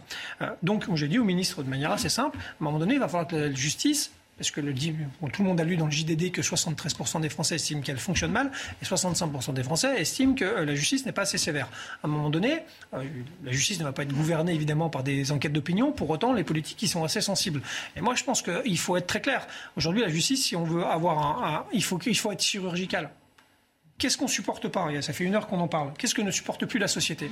Bah, Prioritairement les violences en personne on voit la sécurité du quotidien, en fait. La sécurité du quotidien, qui se traduit par des violences aux personnes. Mmh. Eh bien, il y a des grandes démocraties, comme au Canada, qui ont établi des délits spécifiques usage de couteaux euh, dans les violences, etc. Et qui en ont fait en effet euh, des peines qui soient beaucoup plus fermes. Ce ne sera pas la solution à tout, mais ça sera au moins un message envoyé euh, très clairement et aux citoyens et aux délinquants qui veulent s'adonner à ce genre de choses. on, lit, on lit les rapports évidemment comme tout le monde de l'état des prisons et de la situation des personnes emprisonnées qui est souvent dramatique et sans doute peu, contraire aux chartes des droits de l'homme et tout ce que vous voulez. Mais le drame, le, drame, le drame avec cela, c'est qu'en fait ce serait audible dans un pays qui irait bien, dans un pays où l'insécurité serait basse, dans un pays où les gens seraient heureux. Le problème c'est que comment vous voulez émouvoir l'opinion sur la, sur la situation dans les prisons quand vous voyez l'état de l'insécurité en France. Moi, je lisais encore récemment euh, un, article qui disait un détenu s'évade pendant une permission de sortie aux eaux. Enfin, pardon, ça veut dire qu'en fait, on a, ça veut dire que nos impôts financent des sorties aux eaux pour des délinquants et qu'en plus, ils en profitent pour s'évader. Je suis pas sûr que les victimes de ce délinquant aient eu droit à autant de, autant de cajolerie de la part de la justice. Et c'est ça le drame. En fait, moi, je, moi, je veux bien tout entendre. Je veux bien entendre que c'est pas humain, que si vous mettez quelqu'un 15 jours en prison pour un petit délit, il va peut-être en sortir un pire délinquant. C'est sans doute quelqu'un qui bénéficie d'une liberté conditionnelle. On peut, on peut imaginer que ce soit le cas. Hein. c'était dans le cadre d'une sortie organisée par la prison. Euh, c'était plusieurs détenus qui sortaient. Moi, je n'ai jamais entendu parler de choses comme ça. Parce que bah, généralement, quand on est en prison, si on n'est pas en liberté conditionnelle, on reste en prison. Parce que ce que vous dites est tout à fait étonnant. on, pourra vérifier, mais il y a des situations où il y a des, espèces de, permis, de permis de sortie. En fait, ça existe. Ah, des permis de sortie. voilà, d'accord. Et, le type, bah, le type, le type s'est fait la malle finalement. Il a eu le droit d'avoir sa petite sortie. Alors, Erwan Barrio. Mais puisqu'on parlait de l'agression des médecins, euh, au-delà de la réponse pénale à apporter, qui doit évidemment être discutée, et sûrement qu'une peine de prison, euh, on ne peut pas mettre tout le monde en prison, ça c'est sûr, mais je pense qu'au-delà de ça, c'est une question d'éducation et de common decency, comme disait George Orwell. C'est-à-dire qu'à un moment donné, il faut qu'on ait quelque chose euh, en commun, qu'on fasse à nouveau société et que on, s'accorde sur des valeurs. Et je veux dire, et la valeur, la première valeur, l'une des premières valeurs que nos parents doivent nous donner, c'est de simplement dire on n'agresse pas les médecins. C'est pas, dire c'est, excusez-moi, excusez-moi, on n'agresse personne et a fortiori des gens qui agissent pour l'intérêt général. Excusez-moi de rappeler des banalités. Il y a des évidences qui sont pas bonnes à rappeler, n'est-ce pas Il faut, il faut, il faut quand même les rappeler ici parce que avant de parler même de la réponse pénale, etc., c'est une question de, recoudre la société et pas simplement de mettre du gros mm. scotch sur la société, Alors de la recoudre. Et c'est vrai que ça passe par des, solutions et des réponses qui sont de long terme. Je vous donne la parole tout de suite, Marc Hainaut. Juste avant ça, je voudrais qu'on écoute quand même le ministre de la, de la Santé, François Braun, qui s'est exprimé euh, ce matin concernant euh, ces violences dont sont victimes euh, les médecins. Écoutez. C'est un phénomène qui est totalement inadmissible. Et, j'accepterai jamais qu'un soignant soit comme ça violenté alors qu'il est là pour soigner, il est là pour sauver des gens. c'est le cas auprès des, des confrères libéraux, c'est le cas au niveau de l'hôpital encore 15 jours, euh, en région parisienne, euh, un médecin et deux infirmiers ont été agressés par un, par un patient. C'est inadmissible. On, a, on a une société qui a changé. Euh, c'est pas que le, problème, ça ne concerne pas que les médecins malheureusement, mais en tout cas, euh, être violent, que ce soit aussi verbalement. Hein, on, parle beaucoup de violence physique, mais les violences verbales, a fortiori dans un service d'urgence, elles sont malheureusement quotidiennes. C'est inacceptable, et je n'accepterai pas qu'on violente des soignants. Bon, Marc d'abord, vous avez une précision concernant la sortie aux zoo qu'on évoquait. Alors, je vous laisse la parole rapidement. Elle avait suscité l'étonnement parce qu'on se demandait si ça, existait vraiment ce genre de choses. effectivement, je vous lis l'article. Mardi 3 mai, un détenu de la maison centrale de Valence a profité d'une sortie aux zoo du pour fausser compagnie aux surveillants encadrant la visite. L'homme âgé de 43 ans bénéficiait d'une sortie exceptionnelle en compagnie de trois autres détenus. C'était bien une sortie exceptionnelle organisée par la prison, encadrée, mais visiblement pas assez, puisque l'homme aurait profité d'une escapade aux toilettes pour, euh, pour fausser compagnie à ses gardiens. Bon, évidemment. C'est une réalité ça ferait presque sourire, mais ça, n'est absolument pas drôle en l'occurrence, parce qu'on on, se dit quand même, si ce genre de choses existe, c'est un peu aberrant, sincèrement. Oui, mais alors encore une fois, je, pense qu'il faut, euh, on a besoin d'un vrai choc euh, par rapport à, par rapport à la, mm. à, la, manière dont on regarde nos sanctions pénales et, nos, conditions de privation de liberté. Voilà, ça c'est la réalité. Je veux revenir sur François Braun qu'on vient d'écouter. Ce qui est surprenant dans la prise de parole du ministre, mais euh, j'ai envie de vous dire, on est habitué finalement à ce genre de choses, c'est qu'on a des ministres qui viennent nous dire oui, c'est absolument inacceptable, c'est honteux, c'est intolérable. Donc il y a une condamnation qui sont toujours fermes. C'est heureux que les condamnations soient fermes, elles sont attendues, mais on, a, on est rarement dans la solution. Vous, hmm. comprenez ce que je veux dire? Oui, en fait, ils sont dans le rôle de commentateurs impuissants en réalité. Euh, c'était, euh, c'était, je sais plus quel ministre qu'on singeait un petit peu parce qu'à chaque prise de position, on a l'impression qu'ils se disaient je suis profondément choqué par telle chose, je suis profondément choqué par telle chose. Mais c'est à la société d'être choqué, c'est au ministre effectivement d'apporter des solutions. François Braun, on est sorti de là, on se dit bon bah c'est bien, il a apporté sa solidarité, il est outré comme nous. Mais euh, pardon, excusez-moi, mais François Braun, il est ministre en fait. Pourquoi est-ce qu'il n'agit pas? Pourquoi est-ce qu'il propose pas une loi? Pourquoi pourquoi est-ce qu'il n'interpelle pas lui-même son collègue Gérald Darmanin? Pourquoi est-ce qu'il n'y a aucune solution qui sont proposées Et en fait, on est dans la société du comment, on est dans la société du commentaire. Ça, à la limite, c'est pas grave. Le problème, c'est que les ministres aussi sont devenus des commentateurs de la vie politique. Je ne sais pas s'ils attendent l'intervention divine de Jupiter pour pouvoir, pour avoir la, permission d'agir sur quoi que ce soit. Mais en réalité, on a, aujourd'hui que un président de la République qui globalement essaye de donner un cap qui est toujours extrêmement, d'ailleurs, extrêmement, extrêmement peu, extrêmement opaque à chaque fois. Et on a des ministres qui sont dans le commentaire permanent. Donc c'est bien. C'est comme quand Gérald Darmanin se déplace. Il va voir ses troupes. On est content, il se montre, il se bouge. On va, on va enlever un point de deal pour sa visite, mais le lendemain, il sera remis en place. On aura été dans une session de séquence de commentaires pendant 24 heures et à la fin, il n'y aura rien. Oui, c'est, je suis totalement d'accord avec ce qui vient d'être dit. En fait, les ministres sont devenus des speakers, euh, c'est-à-dire qu'ils commentent l'information et ça donne l'impression qu'ils ont un pouvoir extrêmement limité. Il y a le dire et le faire. Eux, peut-être, ont l'impression qu'ils accompagnent le faire par le dire, mais pour l'opinion publique, le faire s'oppose globalement au dire. Et plus ils parlent, moins les gens ont l'impression qu'ils, agissent. Donc c'est comme euh, Agnès Pannier-Runacher qui faisait des tribunes pour expliquer euh, que le prix de l'énergie devait baisser. Bah, on n'attend pas d'un ministre qui fasse des tribunes ou qu'il aille euh, les faits divers. On attend d'un ministre qu'il agisse, qu'il propose des solutions. Grégory Joron, est-ce que vous avez le sentiment, effectivement, que les politiques, les membres du gouvernement ont, alors pas, pas, uniquement ceux de ce gouvernement-là, mais depuis déjà un certain temps, ont abandonné, volontairement ou pas d'ailleurs, une partie de leur pouvoir Non, je ne pense pas. Alors je ne vais pas me faire le porte-parole de ce gouvernement ou d'un autre hein, d'ailleurs, parce que je ne je, suis, euh, je fais pas de politique. Euh, par contre, je trouve qu'on est, on est, on est de toute façon dans le jugement permanent, ça c'est une réalité, et on attend du politique justement souvent euh, la solution immédiate qui va faire que ça va régler le problème qu'on voit, qu'on a sous. oui, c'est pourquoi il a été élu en fait. Oui, sauf que, sauf que malheureusement, d'accord, sauf que, sauf que, si je termine après on sera peut-être d'accord du coup. sauf que, sauf que euh, euh, on est sur des situations et sur des sujets euh, qui malheureusement datent pas d'hier et pas d'il y a cinq ans. Et, enfin, je veux dire, moi, je veux bien qu'on charge par exemple la barque de, pour pas, paraphraser Dupont-Moretti par la barque républicaine, mais simplement celle du, garde des sceaux et de se dire ouais c'est le pire garde des sceaux qu'on ait jamais eu. J'en sais rien. Sauf, que moi, ce, que je regarde, c'est que toutes les politiques pénales qui sont enchaînées, qui sont contredites et qui sont et qui sont empilées font qu'aujourd'hui on est dans cette situation-là. Euh, la police, toutes les, euh, les règlements, euh, les réglementations générales de politique publique ou de modernisation de l'action publique qui sont enchaînées font qu'aujourd'hui on est dans cet état-là. Mm. Et que quand on a deux piliers régaliens qui sont dans cet état-là, eh ben, je peux vous assurer qu'il va falloir quasiment autant d'années qu'il a fallu pour les détruire que pour les reconstruire. Donc je pense que l'action et, la, la difficulté de nos politiques, c'est une, d'avoir une vision à long terme et d'essayer d'emprunter le bon chemin pour arriver à quelque chose qui soit bénéfique et palpable, et en même temps d'avoir une action immédiate qui va permettre de voir que les choses bougent. Et c'est extrêmement compliqué, quoi qu'on en dise. Alors, moi, je suis entièrement d'accord pour dire qu'on est sur du temps long et qu'évidemment, euh, messieurs Dupont-Moretti et Darmanin ne sont pas les seuls responsables de l'état de la justice et de l'intérieur, c'est évident.